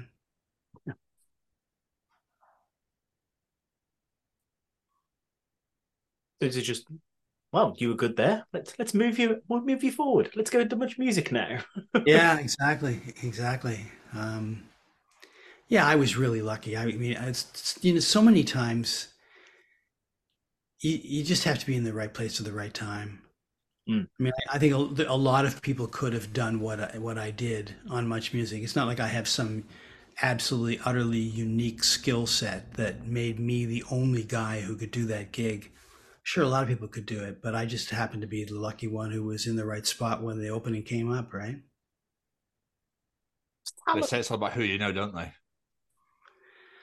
uh yeah i guess i guess or how you perform in the moment All that. in other words, like opportunities will come i, I mean I, when people ask me you know, well you know how do i get started in this or that i always say you know what believe that opportunity will come to you the most important thing is just be ready Yep. so Can't agree more. yeah But one thing I, I wanted to talk to you about because I think everyone around my age is a huge fan of the wonderful Mike Myers, and you've had a great working relationship with Mike over the years. How did you meet Mike? Well, we were in that same uh, Second City touring company together. Yeah. And and so we, we became friends in the workshop. They, they have a workshop program as well. And, and he and I were both in it at the same time. We became friends and we just started hanging out. And I think, um, yeah, we, we both got picked to be in the touring company, which meant driving all over Southern Ontario in a van when the ice and sleet were flying. Um, and uh, yeah, and uh, you know, we were in the back uh, listening to the Clash together. So I saw a music video of a song of yours called Boys and Girls, and Mike did like a really early version of Wayne Campbell in that. I was like, oh my God, this is amazing.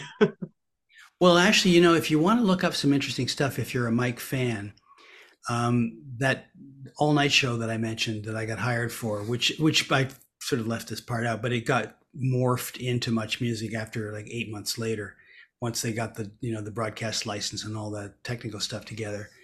Um, and when I was doing the all night show, Mike would come down as Wayne, and it was actually the first time that he had done Wayne on television, like well before Saturday Night Live and s- a bunch of that stuff is available on YouTube. So you know, go check it out if you if you're curious. I mean, he's he's as funny then as he as he is today. He's just an enormous talent, and um, yeah, I mean, and he's also like incredibly kind and loyal. I mean, he he you know got me to come in and be in the band Ming Tea for the Austin Powers movies, and you know that was so much fun. Yeah. Can't even begin to imagine how great that must have been. You know, Daddy wasn't there. BBC. BBC's a huge song. Love that one. Um, and blue blue jumpsuits as well. Like, um, did you write the songs together? Um, you know, um, it's mostly Mike. He's very musical. He he pretty much wrote it, and then on the in the case of BBC, you know, he gave us all credits on it, but we didn't do a lot. He and Matthew Sweet did together write "Daddy Wasn't There," so yeah. I'm going to go say the name. Iconic films. Just go, Daddy. that will happen. Yes, we we had a chance. We played uh, um, BBC on stage uh, a couple of years ago. It was um, yeah. Neil Finn was touring. Neil Finn from Crowded House fame. Yeah. And Mike had tickets to the show and asked me if I wanted to go with him. I said, yeah, sure. And he said, yeah. And Neil asked me if I'd get up and do a song. I said, oh, that's great, man. He said, but I have no idea what I'm going to do. I said, oh, you'll, you'll think of something. He said, well, I, I kind of thought of something. I was thinking maybe to do BBC. I said, oh, that's perfect. And he said, well, but I'm not going to do it unless you get up on stage with me. I'm like, oh. Oh, you know, it had been a lot of years since I'd strapped on an electric guitar, to say the least. And um, so, you know, I had to teach the band, right? So here I am teaching Neil Finn how to play, you know, this three chord special, misses, you know, and uh, it was. It was an uh, unbelievable one of those moments too, where it's just an unbelievable feeling. You're sitting there and you're you're looking across the stage at Neil Finn. You're thinking, this guy is a songwriting hero of mine, and I'm teaching him how to play BBC. It's like, okay, carry on. incredible. I, did you actually do some live shows as Ming Tea, like before Austin Powers started? We did. We we played um, the Viper Room. It's a famous uh, Hollywood club. Uh, I think that's the one with is it River Phoenix who died outside the door of the Viper Room. Um, we played at a, a comedy uh, club called the Groundlings Theater, and that's where a lot of great comedians got their start. And what Mike would do is he would perform as Austin, and kind of it was it was like he was trying ideas out on stage, interacting with the audience and with us in the band and so on. So we we did a couple of gigs for that. Iconic. I love it. Absolutely. It's such an iconic, well, set of films. Just all three of them are fucking fantastic. Yeah. I was reading somewhere as well recently. I didn't realize this that Susanna Hoffs from the Bangles was in Ming Tea. Yeah. I like, oh my god, I, did, I never clicked on before because obviously all the costumes I never noticed. Well, yes, she she she plays the part of Gillian Shagwell.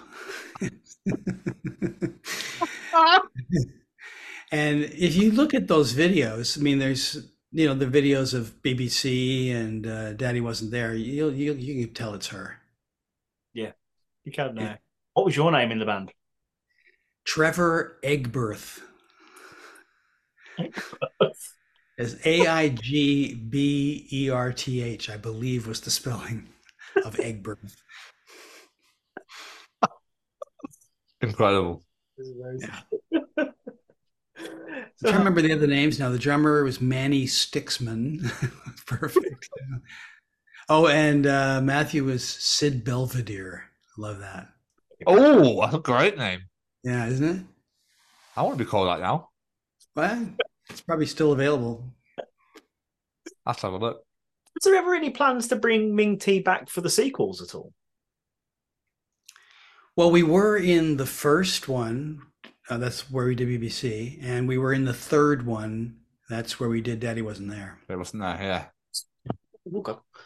Yeah. Getting things mixed up in my own head there. It's been a while since I watched them. Well, exactly.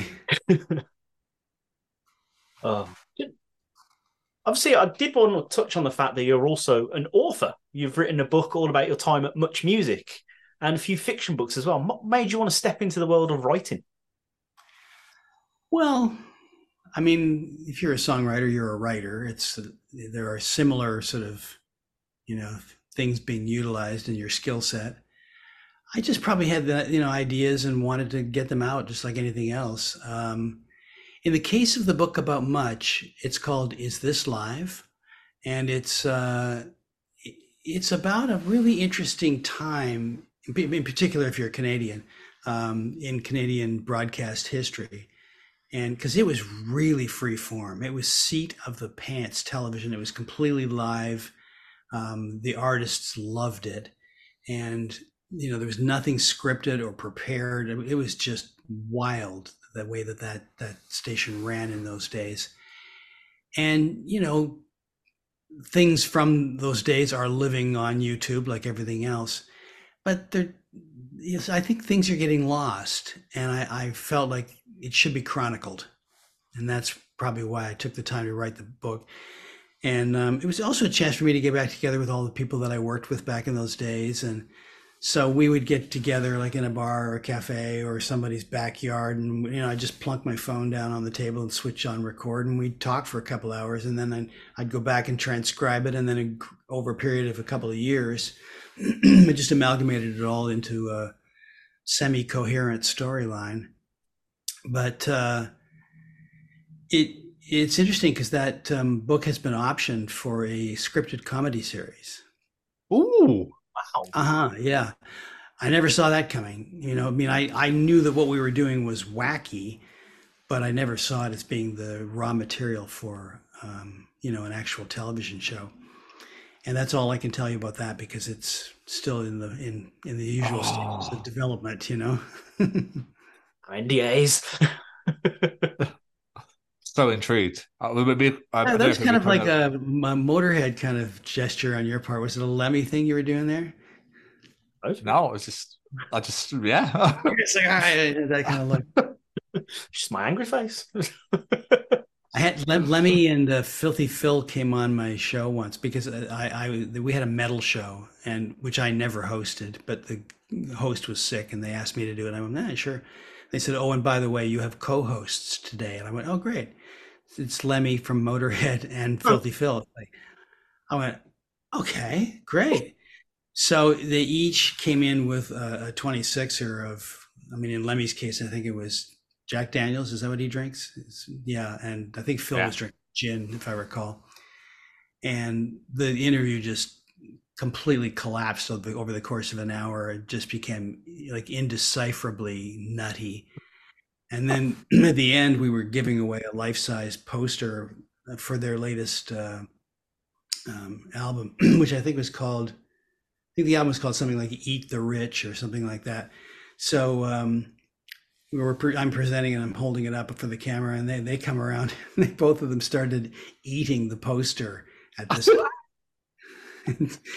Again, I think you might be able to find that on online somewhere. But that was that was one of my favorite moments on Much. A little different than the George Harrison moment, but good number. Yeah, a little yin and yang, right?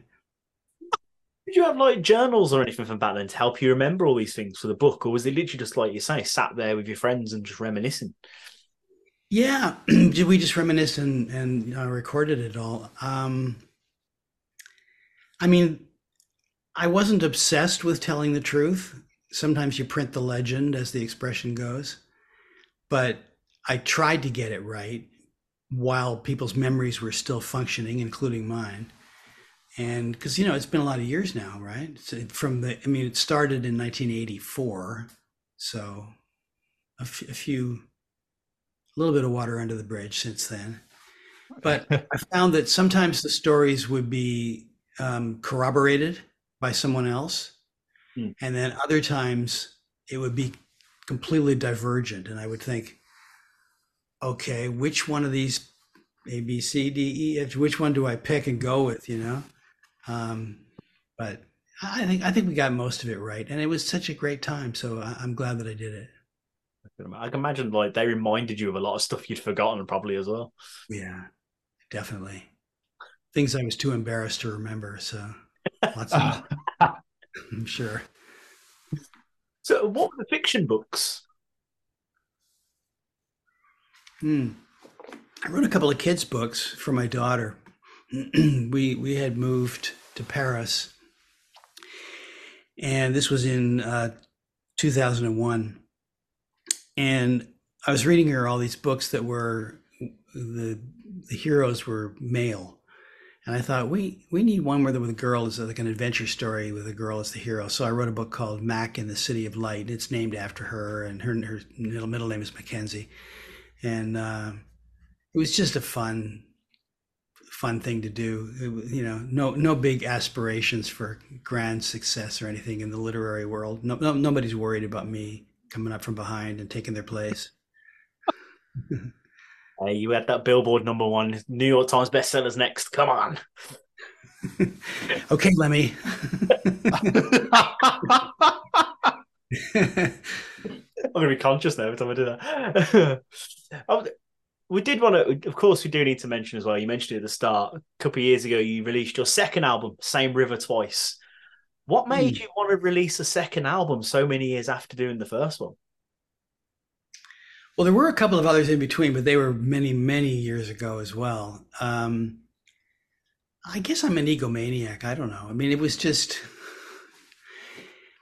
why not? You know, I mean, I'm, I'm a songwriter. I, I, I think there's something maybe interesting for some people in hearing how a song was born. And I do a version of Black Velvet on there, which, I mean, you know, I'm never going to be able to sing like Alannah did, did it, but it maybe has some insights for the listener as to uh, what the vibe of the song was and where it came from and and that. So it was just really fun to do. I, I hadn't recorded for decades, and I just had a blast. So why not, right? Can't argue that logic. Did, has Alannah heard your version? Yeah. Oh yeah. No, we're still friends. That's amazing. She's like, mine was better. Ha she, she did. You know, it's funny. That's actually about her speed humor wise too. Yeah, to, to go. "Eh, eh, eh, eh." She she did say something. Man, I'm sorry, I can't remember what it was, but she she did give me some wacky reply. Yeah, but yeah, she liked it. She was happy. I meant to ask this earlier when we were originally talking about the song, sorry, but what was did I read some of the Black Velvets about Elvis? Yeah, it is. I I was sent on an assignment by Much Music to go to Memphis, Tennessee. It was the 10th anniversary of Elvis's death. And so we got on board a Greyhound bus from Toronto to Memphis with 40 Elvis fanatics and a cameraman and documented this whole scene at, you know, Graceland and all that stuff. And, you know, I had a lot of time on my hands, both on the bus and then when we got to Memphis. And I'm always making notes anyway and then using them later in songs. So there was a, a song's worth of notes, and that's really kind of where it began. The just the key for me, the key line to the song is is in the chorus where it says a new religion that'll bring you to your knees. And that was referring to rock and roll as being the new religion. Awesome. I like that. I like that a lot.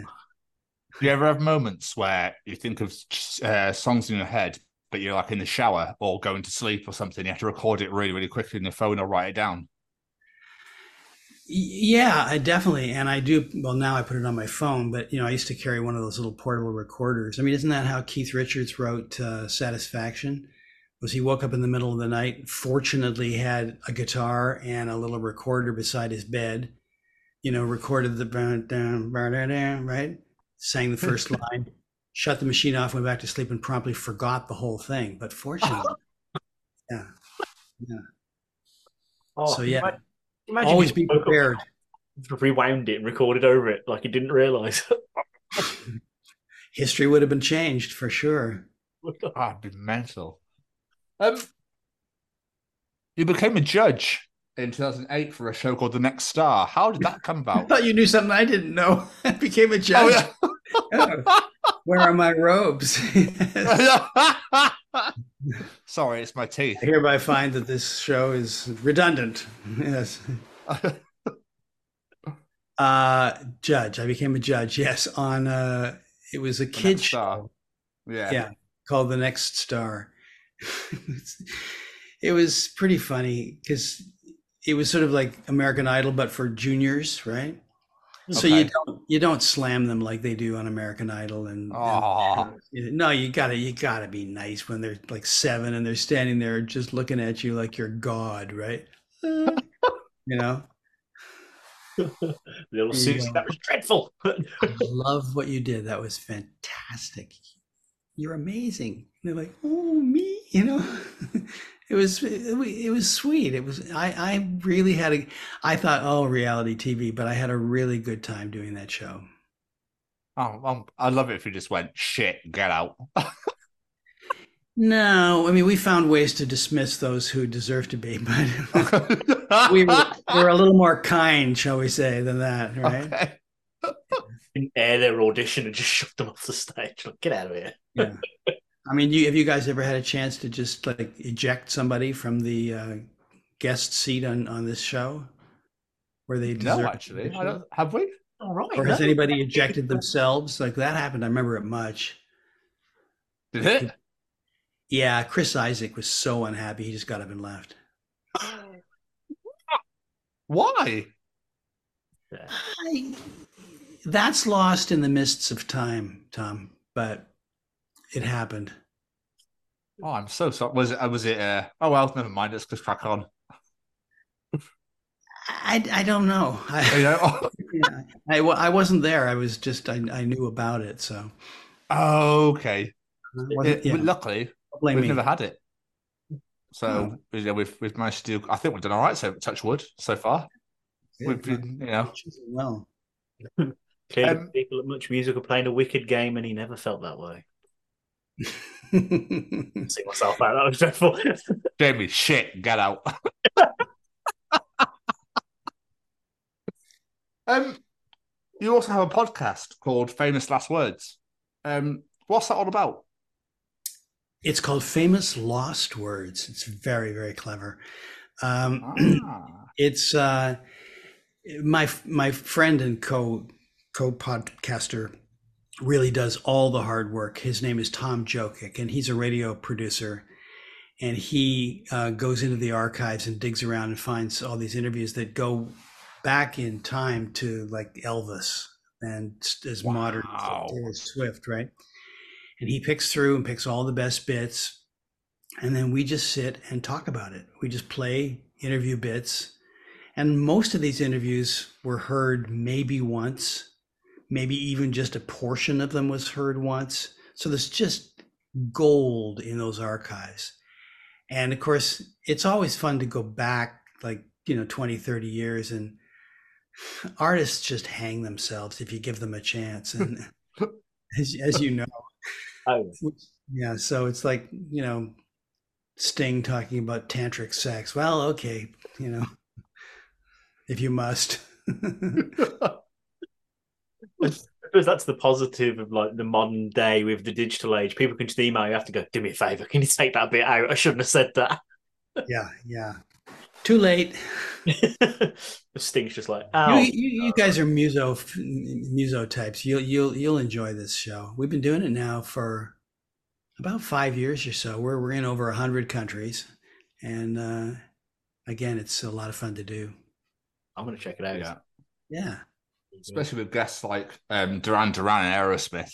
Like, I'm all over that. And the Rock and Roll Hall of Fame as well. And Alicia Keys. Like, you've got so much. It's unbelievable. I'm all over it, Chris. I'll be there. listening. yeah.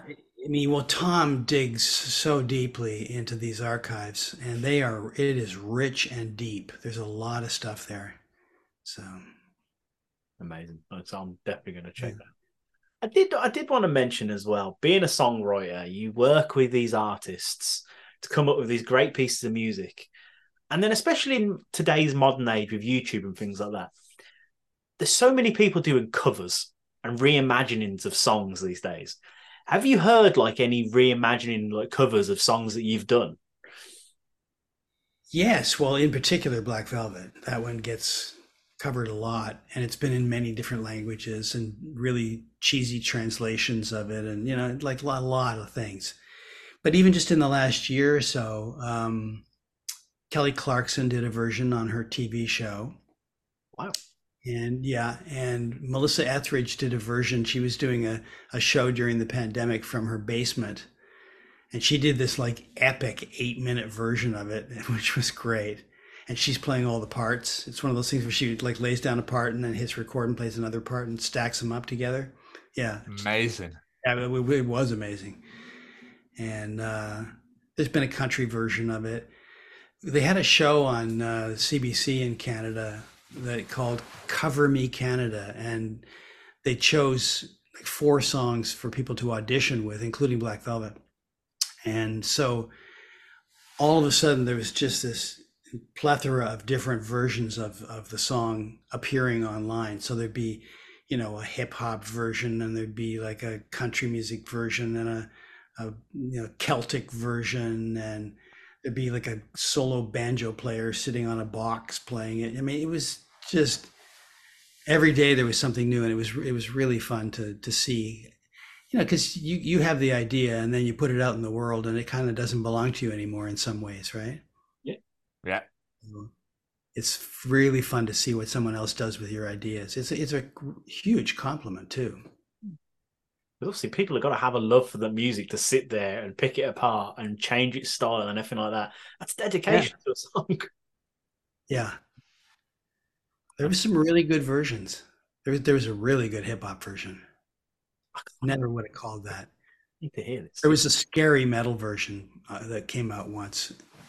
They, they, they, it was. I'm trying to remember. This is either the name of the band or the name of the album. It was called Nail Works. You ever heard of that? No.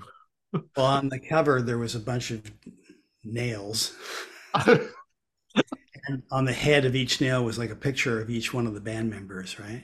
So you getting the getting the idea? Yeah. Let's track it down. Let's find that. I think. Check it out. Yeah, and it's the double kick drum, you know, bo- bo- bo- bo- bo- bo- bo- bo- bo- you know. Oh yeah. kind of like that kind of barfy sounding vocal, you know, black velvet and that little boy's mouth, you know, and it was just you, you wouldn't want to hear it late at night; it would scare you. I want to hear you doing that style now after that little treatment there. That was great. Well, that's, that's that's it. That's all I got. Um, as, as we start wrapping up, looking back at your career, are there any artists who you like really wanted to work with? Like maybe the chance was there and it just didn't pay off, or for any particular reason, just anyone you really wanted to work with over your career and never got the chance to? I think I would have rolled over my grandmother to work with Aretha Franklin, um, but um, that's rude, I know. Um, and she had a song of mine on hold at one point, and then didn't record it. So that was one of those. "Ah, it's so close, you know. Uh, to me, she was just the greatest of all time, and luckily, I got to see her play live a couple of times. So that Oh, that amazing. that would have been the dream, right? I can only imagine how how many times that must happen as a songwriter. They're like, oh, they, they might use it, they might, they're not using it. yeah, that's happened a lot, but that's just part of the deal. I can imagine it is. Yeah. Before we let you go, Mr. Wood, is there anything you're working on at the moment that you can talk about? Um, well, luckily with this TV thing, I'm going to be a consultant on it, so that's something that I'm really excited about. Um, so we'll see. And I'm writing a bunch of new songs, so who knows? There may be Same River thrice. I don't know. We'll see. yeah. Please call it that. Please call it that. okay. Just for you. yes. Oh, let me, yeah. Let me back. Phenomenal. Mr. Stevens, do you have any final questions for our wonderful guest? I certainly do, and I apologize for sounding like a complete fucking weirdo in this entire interview. But when you first started out with your music career, did you ever think this is where your life would be today, where you'd end up here right now, having all that success previously? On your podcast. Yes. Yeah. Um, no, because I think, you know, rightly or wrongly, I was always taught to sort of, you know, temper my ambitions. Don't, don't get, don't get too big for your britches kind of up, upbringing, you know? I mean, Yeah. British, British parentage, you know? and, Oh yeah. and it was just, you know, keep a lid on it, simmer down, kids. So I, I didn't ever expect anything. Um, and so when each little thing came along that was a surprise or, you know, was something I would call a success, I was just grateful. And I still am. Incredible. Like you've achieved some incredible things in your career, sir. Like it's been amazing to hear your stories. It really has. Oh, And thank you very much. your Beatles impressions was just phenomenal. To be honest with you, that that was just Ringo, this is the, I want to sit in front of the telly and go bang bang. so good. Oh, phenomenal. Um, before we let go, any plug social medias, websites you want anyone to go and check out? Uh, yeah, ChristopherWard.ca is where you'll find the latest and the greatest. Incredible. I usually get somebody else to do it for me though, because yeah, Because I'm busy making cumin lime shrimp, right? yeah, exactly. I want to try it. I want to try it now. Yeah. Go It for sounds it. wonderful. Yeah, it's good. Oh, incredible. We'll have you over. There's the invite now. We're, we're over. Summer barbecue at Chris's house. We're all going to be there. Oh yeah. Yeah. Oh, sorry. Woo! Chris, thank you, thank you so much. This has been absolutely unbelievable. It's been great Oh. to chat to you. You're welcome, guys. Thank you so much for your hospitality. It was it was really Oh. enjoyable for me too, and I look forward I'm so to, pleased. to seeing it on the on where will where will I be able to see it? Everywhere. You- YouTube, Spotify, Google, Apple. It'd be everywhere. Okay. Christopher, thank you so much, mate. Enjoy the rest of your day. All right. All right, guys. Take care. Take care, my friends. See you later. What a fantastic conversation. So many. Oh, the comment, the, the stories. As a huge Mike Myers fan growing up as well. Just, ah, I loved this one so much. So much. Yeah, Chris, thank you so much for taking the time out again. Like I said, you've already very busy schedule to sit and chat to us. Like it really meant the world. Um, and it was just fascinating hearing you speak and hearing you talk. Um, but most importantly, we all hope that you all enjoyed listening to it as much as we did recording it. It's about getting into schools and talking to young people because, you know, I, I know that people can change. And, it, and it's about talking to people and getting them to understand and perhaps step back from violence and, and prejudice and whatever. And we just need to work together and keep on the good fight there. Absolutely. Hey there, guys. We are ecstatically happy to announce that we're associated with the Sophie Lancaster Foundation. The times are changing, and with the unfortunate death of Sophie, those changes have made a massive impact for the future. If Sophie was with us still today, I can guarantee what you are doing will still be reaching so many lives of young teenagers, young adults, and those who wish to be as different as possible. So, thank you very much. To find out more about this incredible foundation and all the work they do, and more importantly, how you can help, head on over to www.sophielancasterfoundation.com. Me, me, me, me, me, me, me, me, Mr. Stevens. Yeah. No, no, no. J, no. J, J, J, J, J, J.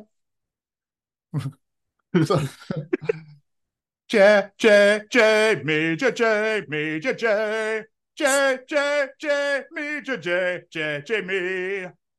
That's my new ringtone. it's audience participation time, baby. Participate, bitch. Participate, bitch. Participate, bitch. Participate, bitch. I love these so much. Ladies and gentlemen, it's time to participate in Jamie's participation challenge. This week, I said, don't you just love those simple little pleasures in life? Those little moments of pure bliss, like realizing there's another layer of chocolate in the box. Something simple like that. So, with that in mind, we ask you, what are your favorite little pleasures in life that just fill you pure happiness and bliss? What say you, Mr. Stevens? Not being given wrestling spoilers. That's a good one. So there's, Yes. there's moments where you know, you know there's like big returns or something or anything like that, and not knowing about it is the, one of the greatest feelings in the world. Um, but I'll tell you one of my favorite ones is eating frosted wheats. Okay. You know the shredded, you know, shredded wheat. Yeah. frosted. Yes. And then when you get ones that are super frosted, oh, Oh, heaven! Or the frosties that are super frosty. Oh, Yeah. mm, goddamn, unbelievable! Oh, cereal's a big win for me. Cereal is a Wow. huge win.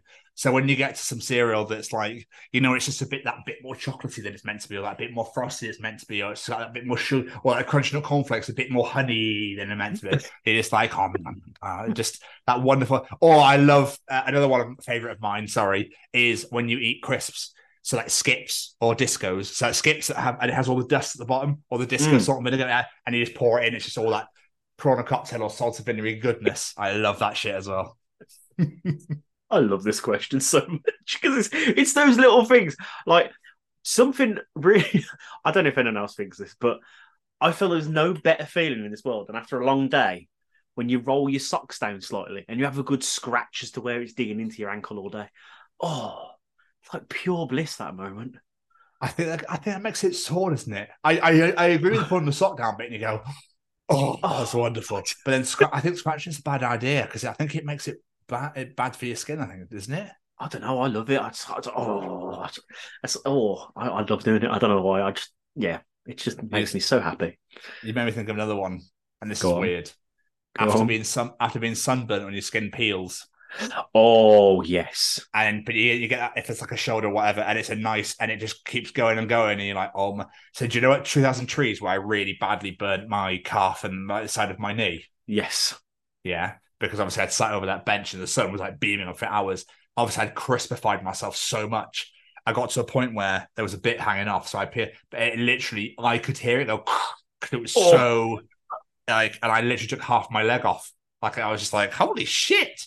But the noise was fascinating, and the feeling is just fascinating. I'm so sorry, that's really weird.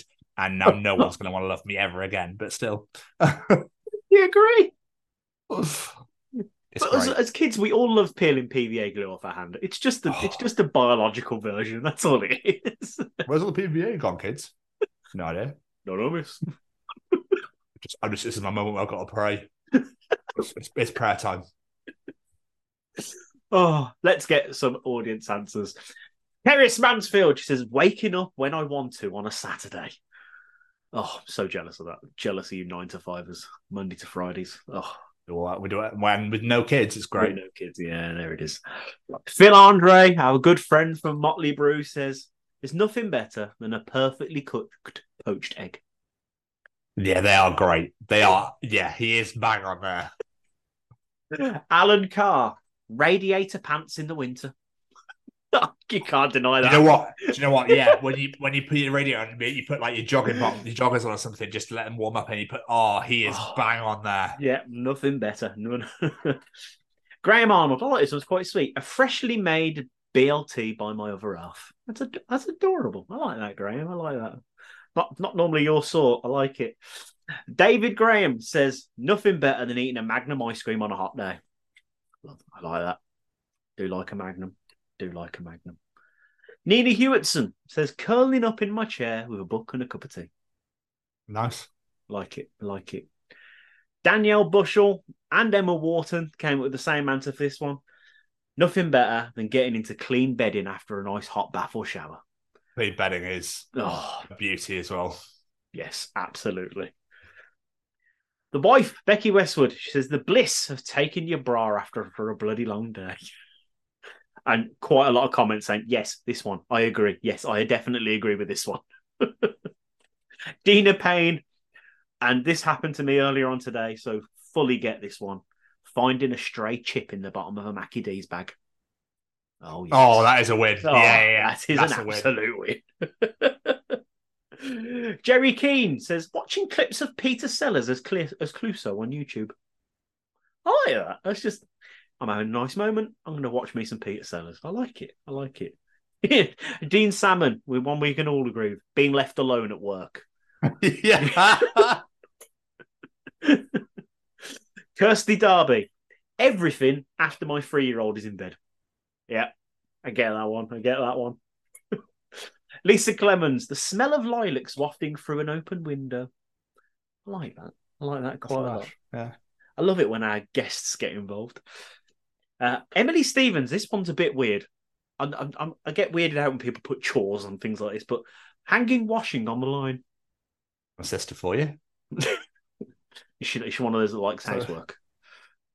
I don't know if she enjoy. I think we we do because I like to hoover and mow lawns. I think she likes to hoover, hoover and like yes, I think she does. Yeah. Uh, fair enough. Robbie Williams, being able to listen to music at work. Days are so much slower when you can't have a quick sing or a dance in the corner. I could totally see him doing it as well. Yeah. Hannah from Rockfit, future guest of the show, says hot chocolate and building Lego. Like that a lot. Like that a lot. Molly Rennick, another former guest of the show, making coffee in the morning and picking which mug I want to use. Which to me says, Molly, you have a serious bad habit of buying way too many mugs, which I completely get. Oh, yeah. Yeah, I get that one. And she goes by Haining now, not Rennick. Yeah, no, it made it relatable. Okay, sorry. I say, former guest Molly Haining is like, I don't know who this is. Where's her episode? Two more for you. Shelley Harris, which I think so many people can relate to. Seeing a dog. There's literally nothing changes my mood and general perspective of my day than the sight of a dog.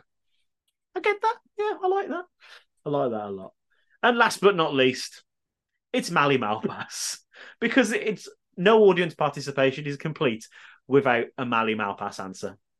Nothing makes me happier than breaking out my less than mint 1990 Kays catalogue having a nostalgia wank. Fuck's sake. Phenomenal. Absolutely phenomenal. I can't wait to have him on the Bloodstock blog next week. It's I'm gonna be so beautiful. it's going to be great.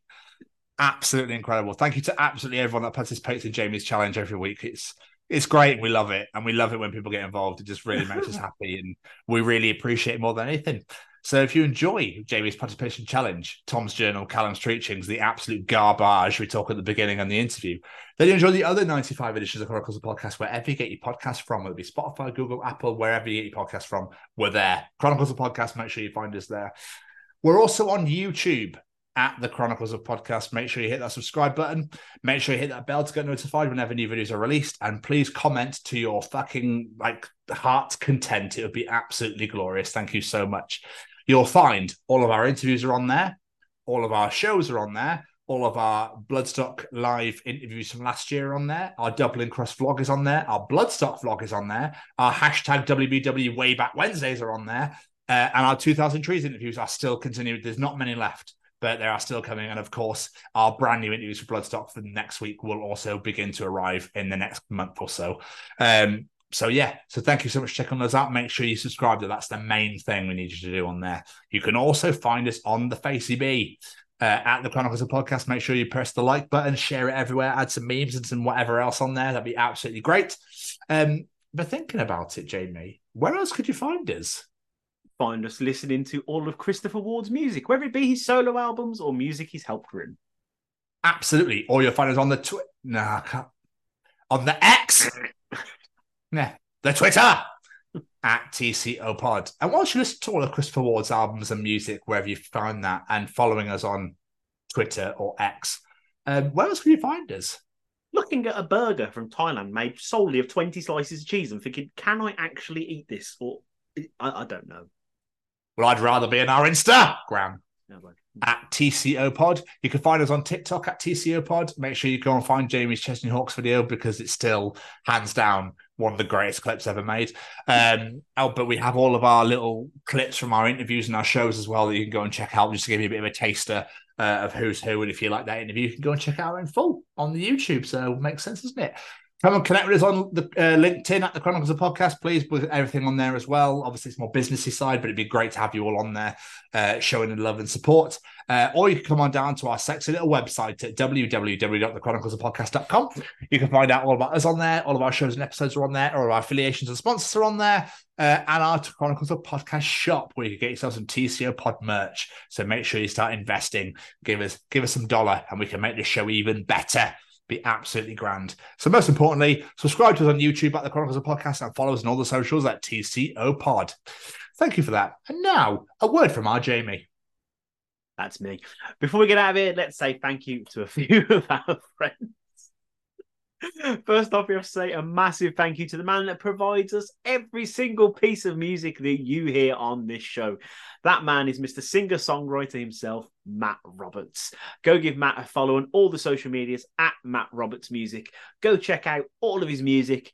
He's got so much of an amazing back catalogue there, including his last album, Light of Day. And if you're paying attention, last week he released his brand new single, Rat Race. It goes without saying, it is absolutely superb. Massive thank you to Matt for everything he does for this show. It means the absolute world, sir. And we cannot wait to see what you're doing next. And of course, we have to say a massive thank you to Mr. Braden Barry and his Stay Cozy Clothing. Head on over to www.staycozyclothing.com. Have a look what they're selling there. It could be that t-shirt that Tom's wearing right there. It could be that hat that Tom's wearing right there. All the most amazing apparel you could find hoodies, t shirts, hats, and of course, you know what I'm going to say those beautiful, beautiful mugs. Absolutely incredible, those mugs are. So add whatever you like to look of to your basket, enter that discount code, The Chronicles, and get yourself 10% off your order. A little thank you from Mr. Barry to yourselves. And of course, talking of Braden, we mustn't forget he's also a musician himself. Do not forget to go check out all his music under Say We Can Fly. His last album, Beneath the Roses, is absolutely incredible. It is definitely a contender for album of the year for us guys. And he has been teasing some new music on his social medias. So keep an ear and eye out for those. And last but not least, we have to say a massive thank you to the Sophie Lancaster Foundation. They're stamping out prejudice, hatred, and intolerance everywhere. And I literally mean everywhere. I know what happened to Sophie happened here in the UK, but it doesn't mean that Sophie's story doesn't resonate elsewhere in the world. So no matter where in the world you are listening to this show from, share Sophie's story, please. Head on over to www.sophielancasterfoundation.com. Look at what you can do to help and share Sophie's story because it is so important that people are free to be who they want to be, listen to the music they want to listen to, dress the way they like, just be themselves and not have to worry and constantly look over their shoulder. As you're listening to this, we are currently at the Bloodstock Festival. We are surrounded by people who are dressing how they want, being how they want. It could be blistering hot weather and they want to wear black leather and PVC, and fucking right they should, and damn right they do. But who cares if it's hot because we can be ourselves. And it is beautiful to see. A massive thank you to everyone who came to the Rebellion Music Festival recently and went and saw the foundation, helped them raise a ton of money. Some beautiful stories been coming out of Rebellion. It's been amazing to see. If you're at Bloodstock, please go and visit the tent. Go say hello, buy a piece of merch. Come say hello to me and Tom. We would love to talk to you on this show as well. Make you part of our vlog that we always create at the end of Bloodstock. Massive thank you to everyone that joined us last year. Hopefully, we'll see you guys as well. But please do come and say hello and be part of this project. And last but not least, a massive thank you to my very handsome, beautiful co host there. Thank you very much, Jamie. It's graciously appreciated. And right back at you. Um, I completely agree with everything that Jamie just said there. So yeah, please do come say hello at the Bloodstock Festival. It'll be absolutely amazing. Thank you to everyone that attended Rebellion Music Festival uh, this weekend just gone and saw everybody. Uh, went to the foundation and bought some merch. So thank you very much. But Jamie, another excellent episode. Don't you agree? Oh yes, it's been absolutely incredible. Christopher, thank you so much again for taking the time out of your very busy schedule to sit and chat to us. It was absolutely fantastic. We're, but we're so excited that we finally got this one out there for people to enjoy. Uh, but as for this week, we'll see you next week for the Chronicles of Hannah Hawkey of Rockfit UK. Yeah. Goodbye, everybody. Bye.